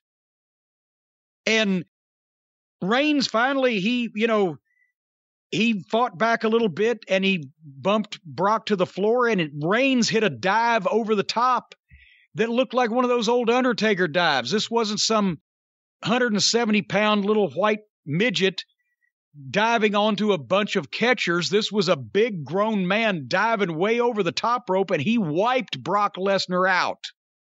Made contact, and there was none of Brock like, "Oh, come to my waiting arms." He was waiting to hit get the impact, and fuck you, I'll take care of me, and you take care of you. And it looked like it hurt. And then Romans hit a spear in the ring and got a two count, a big pop. They thought it might be over that quick. And then Reigns, the two of the Superman punches and goes for his big spear, but Lesnar leapfrogged Reigns and Reigns went into the fucking buckles. And now Brock is coming back. And did you notice Heyman at ringside, normally he does the facial reactions fantastic, even though he's not overly animated physically of his entire body because he's so morbidly obese now he probably can't move around very well but his face is amazing. But in this one it was a stone face. He wasn't letting on to anybody whether he was happy or upset about whoever was in control so he didn't stooge off you know the question everybody wanted answered and Brock gave Roman Reigns the German suplex over and over. And then he hit an F5. Boom, got a two count, which got a big pop. And then Brock goes for another F5, but Reigns catches him in a front face lock and tries to choke him out. Brock breaks it with a spine buster. Brock goes for the uh, next F5, but they wiped out Little Naitch, poor old Charles Charles Robinson, the referee. And now Brock's got the cover, but there's no referee. So Brock goes over he. This didn't make a lot of sense, but it was a cool visual. He picks Charles Robinson up by his belt like a suitcase. And then when he determines that the referee, who is the guy who can count the pin for him and allow him to win this thing, is not conscious, instead of trying to, hey, pal, you know, bring him around a little bit, he just chucks him out of the ring. Ah, fuck it. but it looked like something Brock would do. And then when he turns around, Reigns spears Brock from behind and everybody goes down. Now, here's a problem. The only problem I detected with this this took too long. The referee's down, both wrestlers are down, everybody's down, the clock is ticking. But there's not a lot of move. And Paul comes up to ringside. I, th- I think this whole thing could have been tightened up a little bit. I'll explain how in a second. But he's got the title belt in his hands, and he throws the belt in between both Brock and Reigns and says, You know what to do with it. And they each look over and start reaching for it, and then they have the tug of war. And Brock snatches it away, but as soon as he turns around, the Usos are there for a double super kick. Boom, and Reigns has got the belt. And he nails Lesnar a big shot and throws the belt out and covers Lesnar. And immediately, second referee's in the ring. What immaculate timing. How did it happen that way by sheer happenstance? One, two, three. It was a good finish. It was a wrestling finish. I can see Pat Patterson sitting down and laying this out. Problem is, Pat Patterson would have laid it out right and closed up the loophole I'm about to tell you.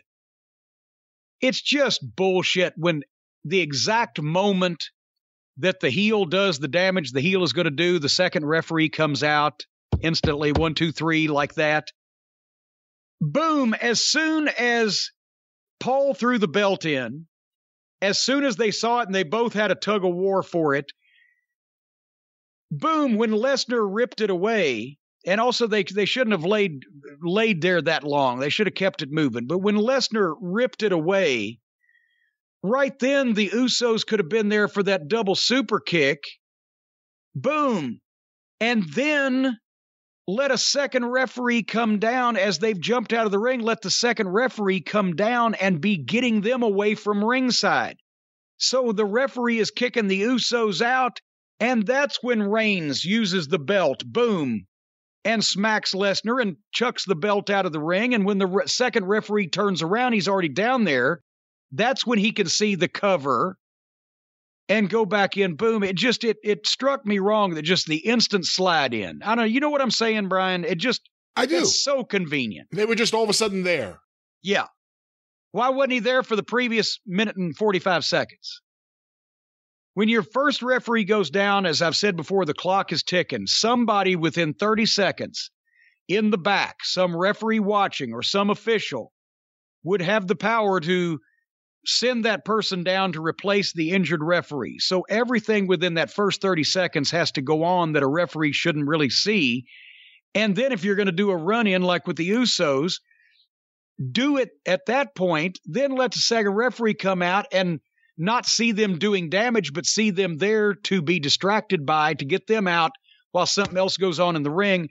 The whole thing takes 40 seconds, fucking tops, and you can get by with it because you've left Robinson laying out there for five minutes. And that's just, it's just, I can't, I can't imagine. I've never had to do a spot like that because I was in the wrestling business, not the sports entertainment business. I can't imagine what it would be like to have to lay unconscious, allegedly, in front of the fans at ringside for four or five minutes from taking a kick to the head or a stray shoulder tackle or whatever, and you've got to pretend like you're. And you know, I've heard the people screaming, "Get up, you son of a bitch! You know you're okay." So you just, when you leave loopholes open like that, for the people to turn to each other and go, well, look, at that's bullshit. He's been down there forever. What is he dead? Then they're not paying close attention to what's going on in the rest of the finish. And you leave people the opportunity to run their their mouths about it. Anyway. Um, but otherwise than that, it I don't know if it was worth going through four hours of the cock to see this match, but this was a good quality world championship match. What'd you think? I thought it was good up until the finish, although I like the Heyman thing of, you know, go for it, do what you got to do. Whatever, I forget exactly what he said. You know you what know, to do. You, you, know what to do with it. He, he was kind of, it was a play on the Dynamic was cute. Dudes and the Midnight Express. When, you know, when, when Shane got the fucking chain and uh, away from Bobby. And then I grabbed it and threw it out.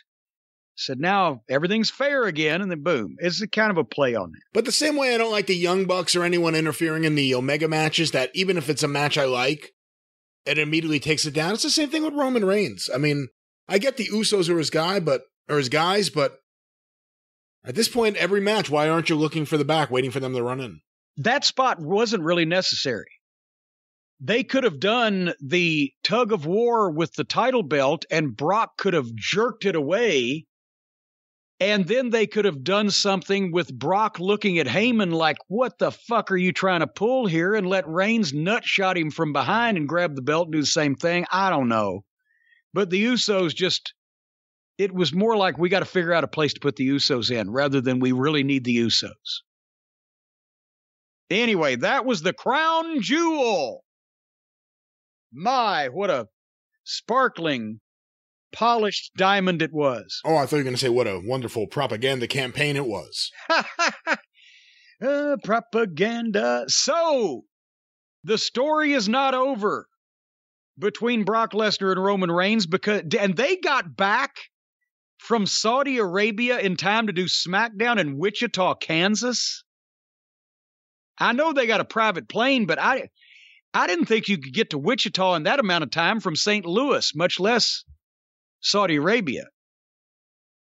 But they were there live and to open the show. How many people do that flight? Where are you going? You went from Saudi Arabia to Wichita. That may have been a first. We got to call the Guinness Book of World Records people. Anyway, uh, we're not going to talk about the whole SmackDown because there's two things of interest. Well, there was one thing of interest to me, and then one thing that got interesting afterwards that we had to scope out. But basically, the Roman Reigns, Brock Lesnar, Paul Heyman saga continued on SmackDown the night after Crown Jewel. And they opened the show with Reigns and Paul coming out live in the ring. And the story is that Brock Lesnar has tweeted out that he is sworn to beat Roman Reigns senseless as soon as he arrives at SmackDown that night.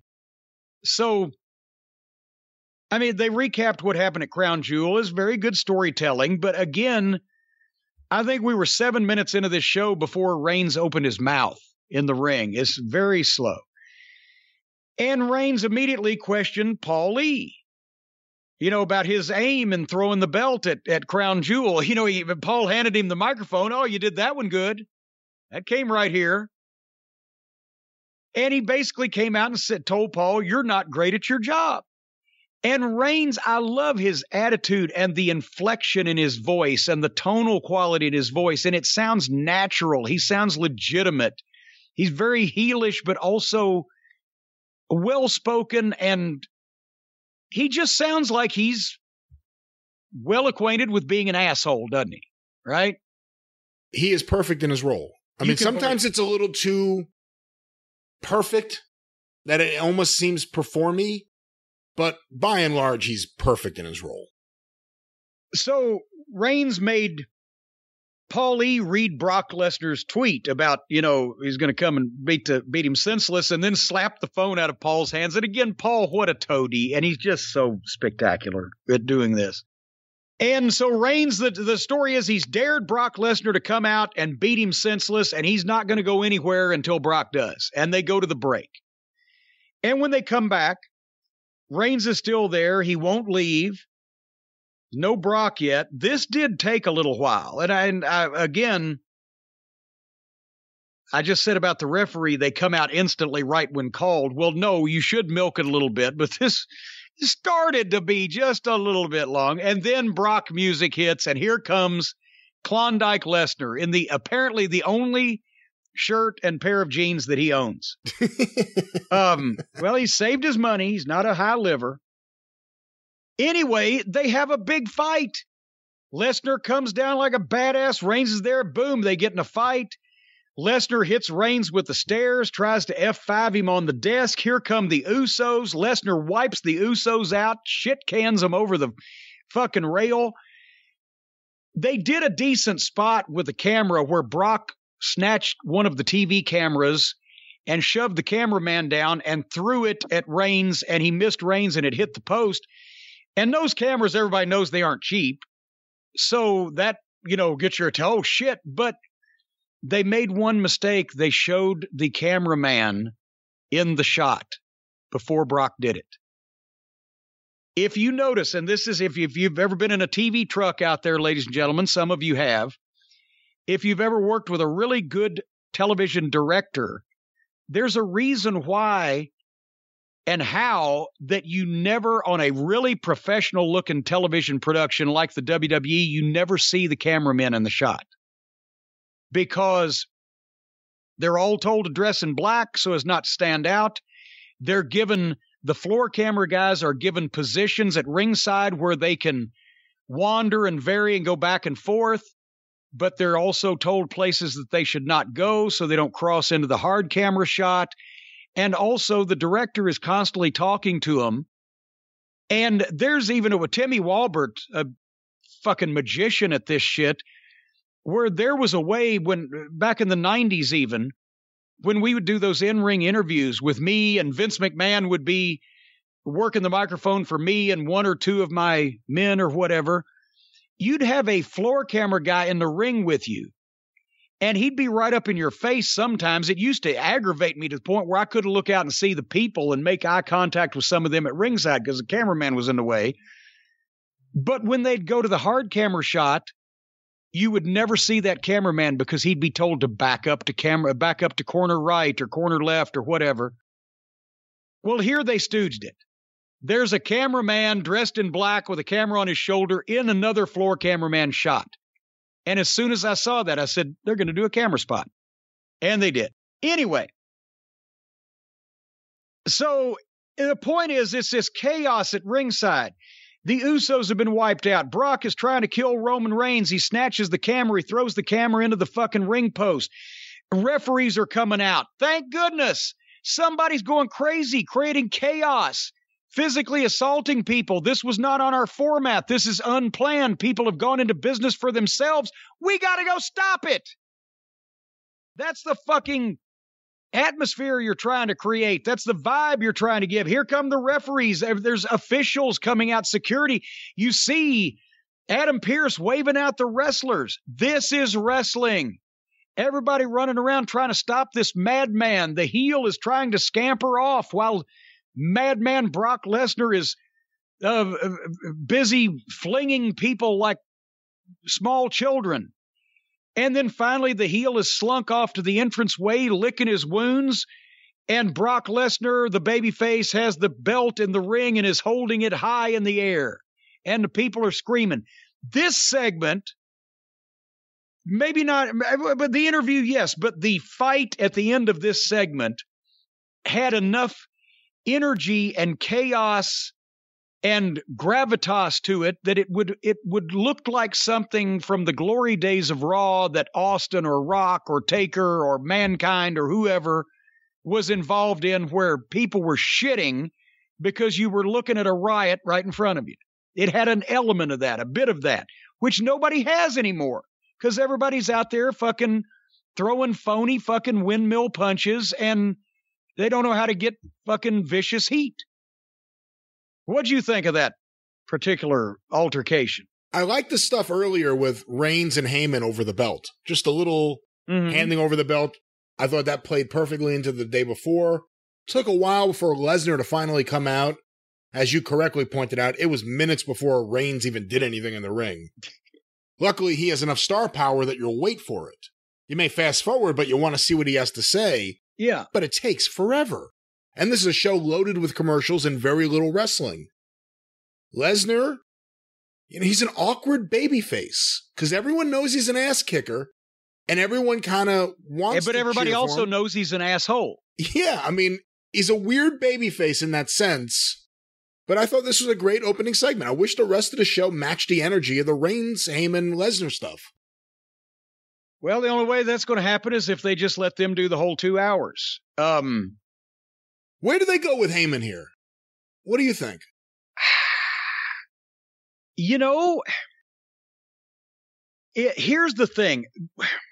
As we're about to find out, because there's a part two to this, which we'll talk about here in a second. But if Brock Lesnar was on the full time roster and and he came to, to work more than five or six times a year, then I think they could really draw this out. I mean, they're going to draw it out anyway. Obviously, it's just that it, it's not going to be a weekly thing because they can't afford Lesnar every week. Um, but they could really draw this out, and And they could I- afford him every week if they really wanted to. well, they can't afford it, but, but well, but at the same time, I understand you don't want to make this one guy that's the only guy that's still special. You don't want to make him unspecial. You don't want to do what they've done with Punk and have him wrestling every week on TV. But no, not wrestling, just showing up to talk and or hound Reigns and Heyman's dog their footsteps, make their lives miserable. If Brock was around more often, they should pay him to do that in this instance. But obviously, they're not going to, because in the next segment, well, we'll go ahead and blow it. He gets suspended indefinitely, which is another way of saying, okay, now he's going to go, and we're going to try to keep this warm until WrestleMania. Um, but that's the thing is, if if Brock was going to be around regularly, I would think Hey- Heyman is an evil genius. He could figure out any innumerable number of twists and turns to keep people guessing, including Reigns and Lesnar guessing as to wh- whose side he was going to be on to the point where I could see even Lesnar and Reigns both turning to him in a in a confrontation in the ring and going, before we finish with each other, we're to settle this right now, you bald headed, fat jowled motherfucker. Whose side are you on? I mean, there's all kinds of things, but if Brock ain't to come play, you know, for a while, eh, I don't know. But eh, the next segment, Adam Pearce immediately comes out to the ring and condemns Lesnar's actions as he should, mentioning property damage, assaulted officials, uh, damaged, you know, the camera, eh, all the things that you would actually legitimately get in trouble for if they happened. Imagine that. They actually mentioned it. And he said, it's not going to happen on my watch. And he suspends Brock Lesnar indefi- indefinitely. And then Brock comes out, and Adam's scared as he should be, and Brock's bullshit. And has Brock Lesnar has great facials and that that evil laugh. And he snatched Adam and browbeat him a second and F5'd him to a big pop. And Adam Pearce sold it better than I've seen anybody sell an F5 to this day. he took a great bump from that. yeah. Yeah. And then and was selling afterwards instead of just laying there unconscious. You could see his face and he had pain on his face and his hand was shaking. And then it got over so good. That second one was an ad lib. Brock said, fuck it, I'm doing another one. and yet somebody can feel free to, if anybody has the, the scoop on that, feel free to disagree with me, but I'm just telling you that's what happened. And then, boom, left Pearce and walked out. But now Brock Lesnar is suspended indefinitely. So where the fuck is this going to go? And then they had the rest of the show. And then finally, I have closing comments on this if you have any, but It'll be interesting to see where they go. I think it's important to have a strong authority figure, not a heel authority figure. Sonya appears to be more heelish than Pearce. Pearce, from what we've seen, we don't see everything, appears to be more of the by the book backstage official, and I think he's good Yeah. in that role. And that bump off the F5, like you said, was better than any of the wrestlers take. And I know he's a wrestler, obviously, but but yeah, but in in this particular position he's in. Okay, well, you mentioned Sonya Deville, our friend Cruella. She's in the main event of this, the transfer of belts between Charlotte Flair and Becky Lynch was the last segment, and Sonya Deville was in the ring as the emissary from management to oversee this procedure. And the premise of this Charlotte is the women's champion on whatever. Charlotte's the women's champion of one show. Becky. Lynch is the women's champion of the other show. But now they have been drafted back to, to opposite shows. So basically, they're telling people, okay, since the champion of one show's been drafted to the other one and vice versa, we're just going to have them come in here and switch their belts. And Charlotte's going to hand her belt to Becky, and Becky's going to hand her belt to Charlotte. Oh my God, damn it. Two identical belts, by the way, just different colors. Uh, uh, I still, I would like anybody to have walked into a room with Vince McMahon and Hulk Hogan in it in 1986 and said, Hey, I got a great idea. We're going to have two world champions in this company and see which of the two between Vince and Hulk was the first one to throw that stupid sorry sack of gum bumping sack of snake feces out of the fucking locker room. And how can Sonya Deville be doing this? Okay, ladies, now we don't want any trouble. Just switch the belts. She's a, not only a heel uh, uh, office representative, but she's a heel that was kicking the shit out of one of the girl baby faces on TV last week. But now she has. You can have a heel authority figure when the heel authority figure is making questionable decisions or possibly biased judgments. But when it comes to helping another one of the heels just actively kick the shit out of a babyface member of the roster, hasn't that triggered some type of firing of that particular authority figure from any responsible company? Does any of this shit make any sense? no, none of it makes any sense at all. So they're going to switch these, trade these identical belts. They don't even have to trade them. They could just change the paint job. They're identical to begin with. They're both women's world champions of something. And the heel authority figure is telling them to switch their belts. And I wouldn't even have watched this thing, except that there was headline news th- this morning, the night after this happened, that Charlotte and Becky Lynch had gotten in a a dagum brouhaha, an argument, a loud discussion, loud noises. Um, back in the backstage area after this happened, because Charlotte, apparently, from what PW Insider reported, our friends over there, PWInsider.com, And they usually have their stuff straight. and they they don't just go off and just say things without reason. Charlotte was worried about the segment making her and her championship reign and or the championship to begin with look weak and wasn't liking the way that it was laid out. But they apparently were going to go and do that anyway. And then Sonya Deville, the, the girls have boo boo faces at each other. They're not happy about this belt trade, neither one of them, on camera. And Sonya Deville's telling him to do it. So Becky goes to take Charlotte Flair's belt first.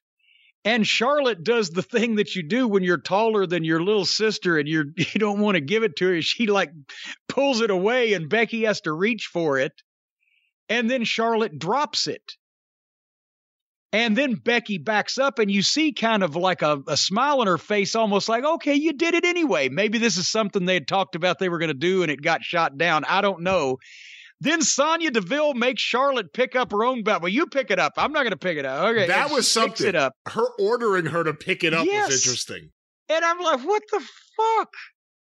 And then she picks it up, and then she gives it to Sonya Deville, and then Becky Lynch just pitches hers, kind of like a a low inside fucking pitch at Charlotte, and Charlotte grabs it and almost dropped it, but she grabbed it.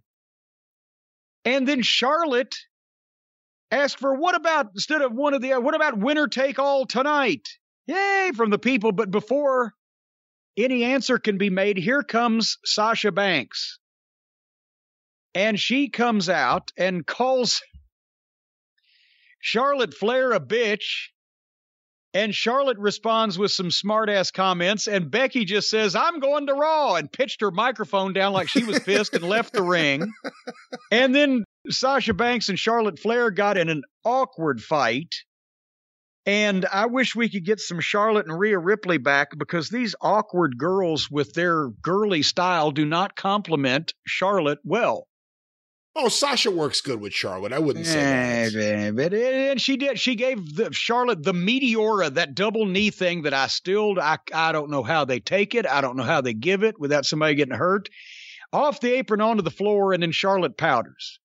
Uh, it was a this was an awkward segment in some ways, but I didn't particularly see any reason to have a screaming argument about it otherwise than if each one of them was pissed because who didn't do what they said they were going to do ahead of time but it was it sounded better when i heard about the report on pw insider than when we actually saw the segment what'd you think It was a weird segment, even beyond the backstage rumors of uh, Charlotte and Becky having problems. The whole idea of the segment was weird. The whole show, this is the end of the show. The main event of the show is this two women standing there to hand the other one the belt. One of them leaves, and then Sasha comes in, and there's a brawl, and they go off the air. And the other weird thing is, I don't know, if, I'm assuming it's like this everywhere. It goes off the air here at 58. So this Yes. two minutes, I always feel like, oh, is there going to be anything else? No. Two minutes and then the news. It was awkward. It was weird. well and just a little inside television business the reason that happens is because especially the fox stations they want their news to be coming on the air at the stroke of 11 and the network feed gets out of the way so that they can do their local uh, advertising minute window in there and still have time for their top of the hour station ID and go into their news. Hey, do they do this everywhere? Do they do this in Louisville? Here, they've done it my entire life, I think, on Channel 5, which is the Fox affiliate, where they'll say, it's 10 p.m. Do you know where your children are? Every day. Oh, they don't anymore, but they did years ago. That was um that was the big thing. I remember when they started that one of the TV stations in Louisville started it here in the 1970s. It's and when we were on at some points back then uh, Louisville was on Central Time when they started monkeying around one of the energy crises or whatever. They started monkeying around with the time, but whether it was 10 or 11 o'clock, that was the open of the news. It's such and such time. Do you know where your children are? And many people were saying no, and thankfully we could give a shit. I was Yeah, saying no, and thankfully they didn't watch this show that just ended. Yes, do you know where your children are? Well, if they're watching this show, they're going to need some therapy. Uh, but yes, they they uh, they used to do that, but they don't anymore. Apparently, they don't care about the kids down here as much as they do up there. But a weird, awkward, I guess you say, angle, uh, segment. And then whatever happened backstage, it was clear that something broke down. But when I was watching it, I couldn't, I thought they were being playful. I didn't realize that there was any legitimate animosity or problems with it. I bet you that Charlotte pitched something like, "I'm not just going to hand my belt; I'll throw it down and she can pick it up or whatever." And no, let's not do that. So then, when she was trying to keep it away from Becky, maybe she dropped it accidentally, and Becky thought, "Well, you fucking done it anyway." So I'll do it. I, who knows? Who knows? You can't it- say anything as Becky without doing at least a subtle accent. It did the, the accent there, you know, and like the accent there. Big time Bex. Anyway, so that was SmackDown. What was that? Closing that was that was SmackDown being crumpled up and thrown away. Oh, it didn't sound as noisy as usual. Closing thoughts? That's because I only had one piece of paper because I didn't watch the whole show. Yes, closing thoughts. not my favorite Friday night for wrestling so far. I didn't really see much in Ram. I like the women's match in Rampage, and I know you didn't watch it. I know why you didn't, and I can understand why you were turned off from that first match. I like Hobbs. The Andrade Pac Pac Pac match was pretty good, and then SmackDown is just it's the same thing every week. Great Reigns and Heyman segment. If Lesnar is in the mix too, fantastic. The main event women are usually doing good stuff, although it almost is always talking. And then there's some wrestling, tons of commercials interrupting the wrestling, and then nonstop backstage segments. Maybe a Nakamura segment with his guitar player. You get Madcap and fucking Baron Corbin. It's the same show every week. I'm about to get Mad Cow from Madcap. All right. I don't know if there's a cure for that yet. Well, eat more chicken. All right, are we done here? I think so, but of course, the drive through coming at everyone in a few days, and it should be loaded with fun. loaded with fun. We'll be loaded when we do the drive through. That's why it'll be fun. Yeah. And WSJ talk- Wines. Yes, our friends at WSJ. and uh, we're going to talk about whatever they do on Saturday night on AEW if they don't lead the show with a mascot, in which case I'll turn that thing off too. And uh, we'll have questions, comments, songs, ribald humor, and fun for the whole family. and the That's season the finale of Roads to the Top. Oh, shit, I forgot about that. The show that we've all been waiting for, the last one. We'll cover that on the drive through and, and all the other stuff I just talked about. Brian, it's been a privilege and an honor to be sitting here to, with you today doing this program. Really? No, I just wanted to say that as, as some method of close. Uh, actually, what I'd like to say is, boy, I'm glad we're done with this, but thanks everybody for listening, and we'll see you on the drive through and next week on the experience. Thank you, fuck you, and bye bye, everybody. Wednesday nights I get to stay up late, which Kenny Omega while I masturbate. Hey mom, I need to watch this show. Meltzer says I'm in the key demo. Meltzer says I'm in the key demo.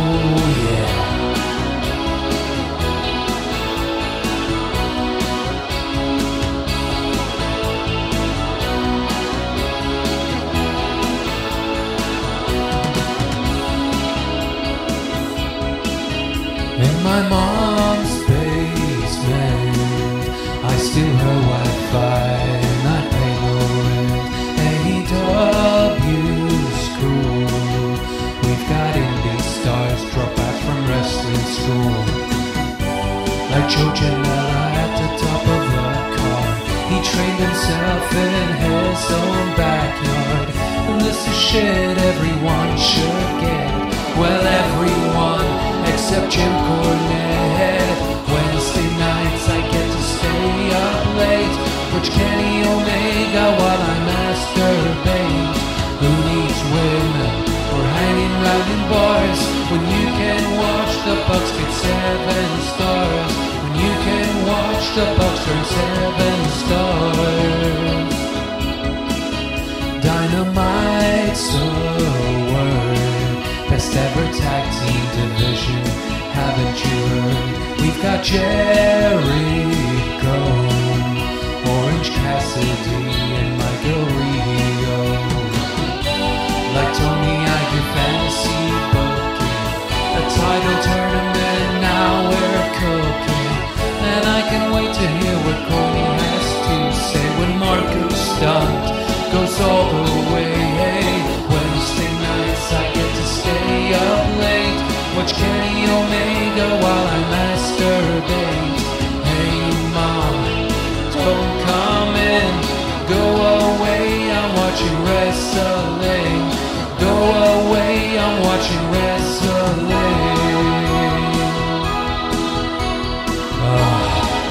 wrestling heaven.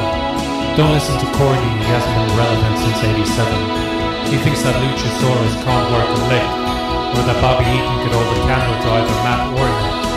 He wants to cut up our heroes with a rusty fishing knife, or get them in the hot tub to play Scott the Submarine with him and his wife. And no, Mom, I'm not bitter. This has nothing to do with Jim blocking me on Twitter.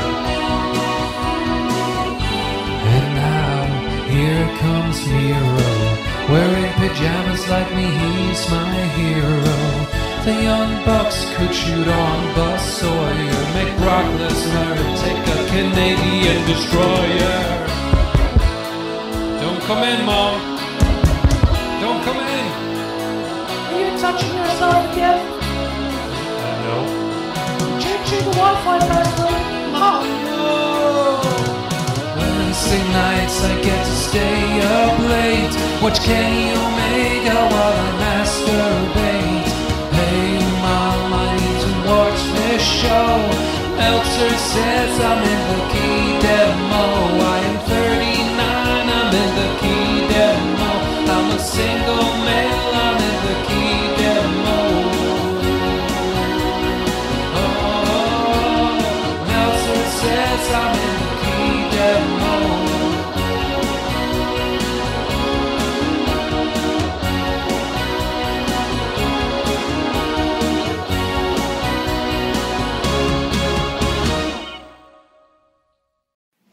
Refresh your spring cleaning to do list with an oil change bundle for your vehicle at Advance Auto Parts. Get five quarts of Mobil One Castrol, Valvoline, Pennzoil, or Fram oil bundled with a select oil filter for one low price. And right now, choose a Mobil One full synthetic oil change bundle starting at $39.99 and get a drain pan and funnel free. Right oil, right filter, right price every day. Only at Advance Auto Parts and participating CarQuest locations. Use the Advance Auto Parts app to build your bundle and pick it up at your nearest store.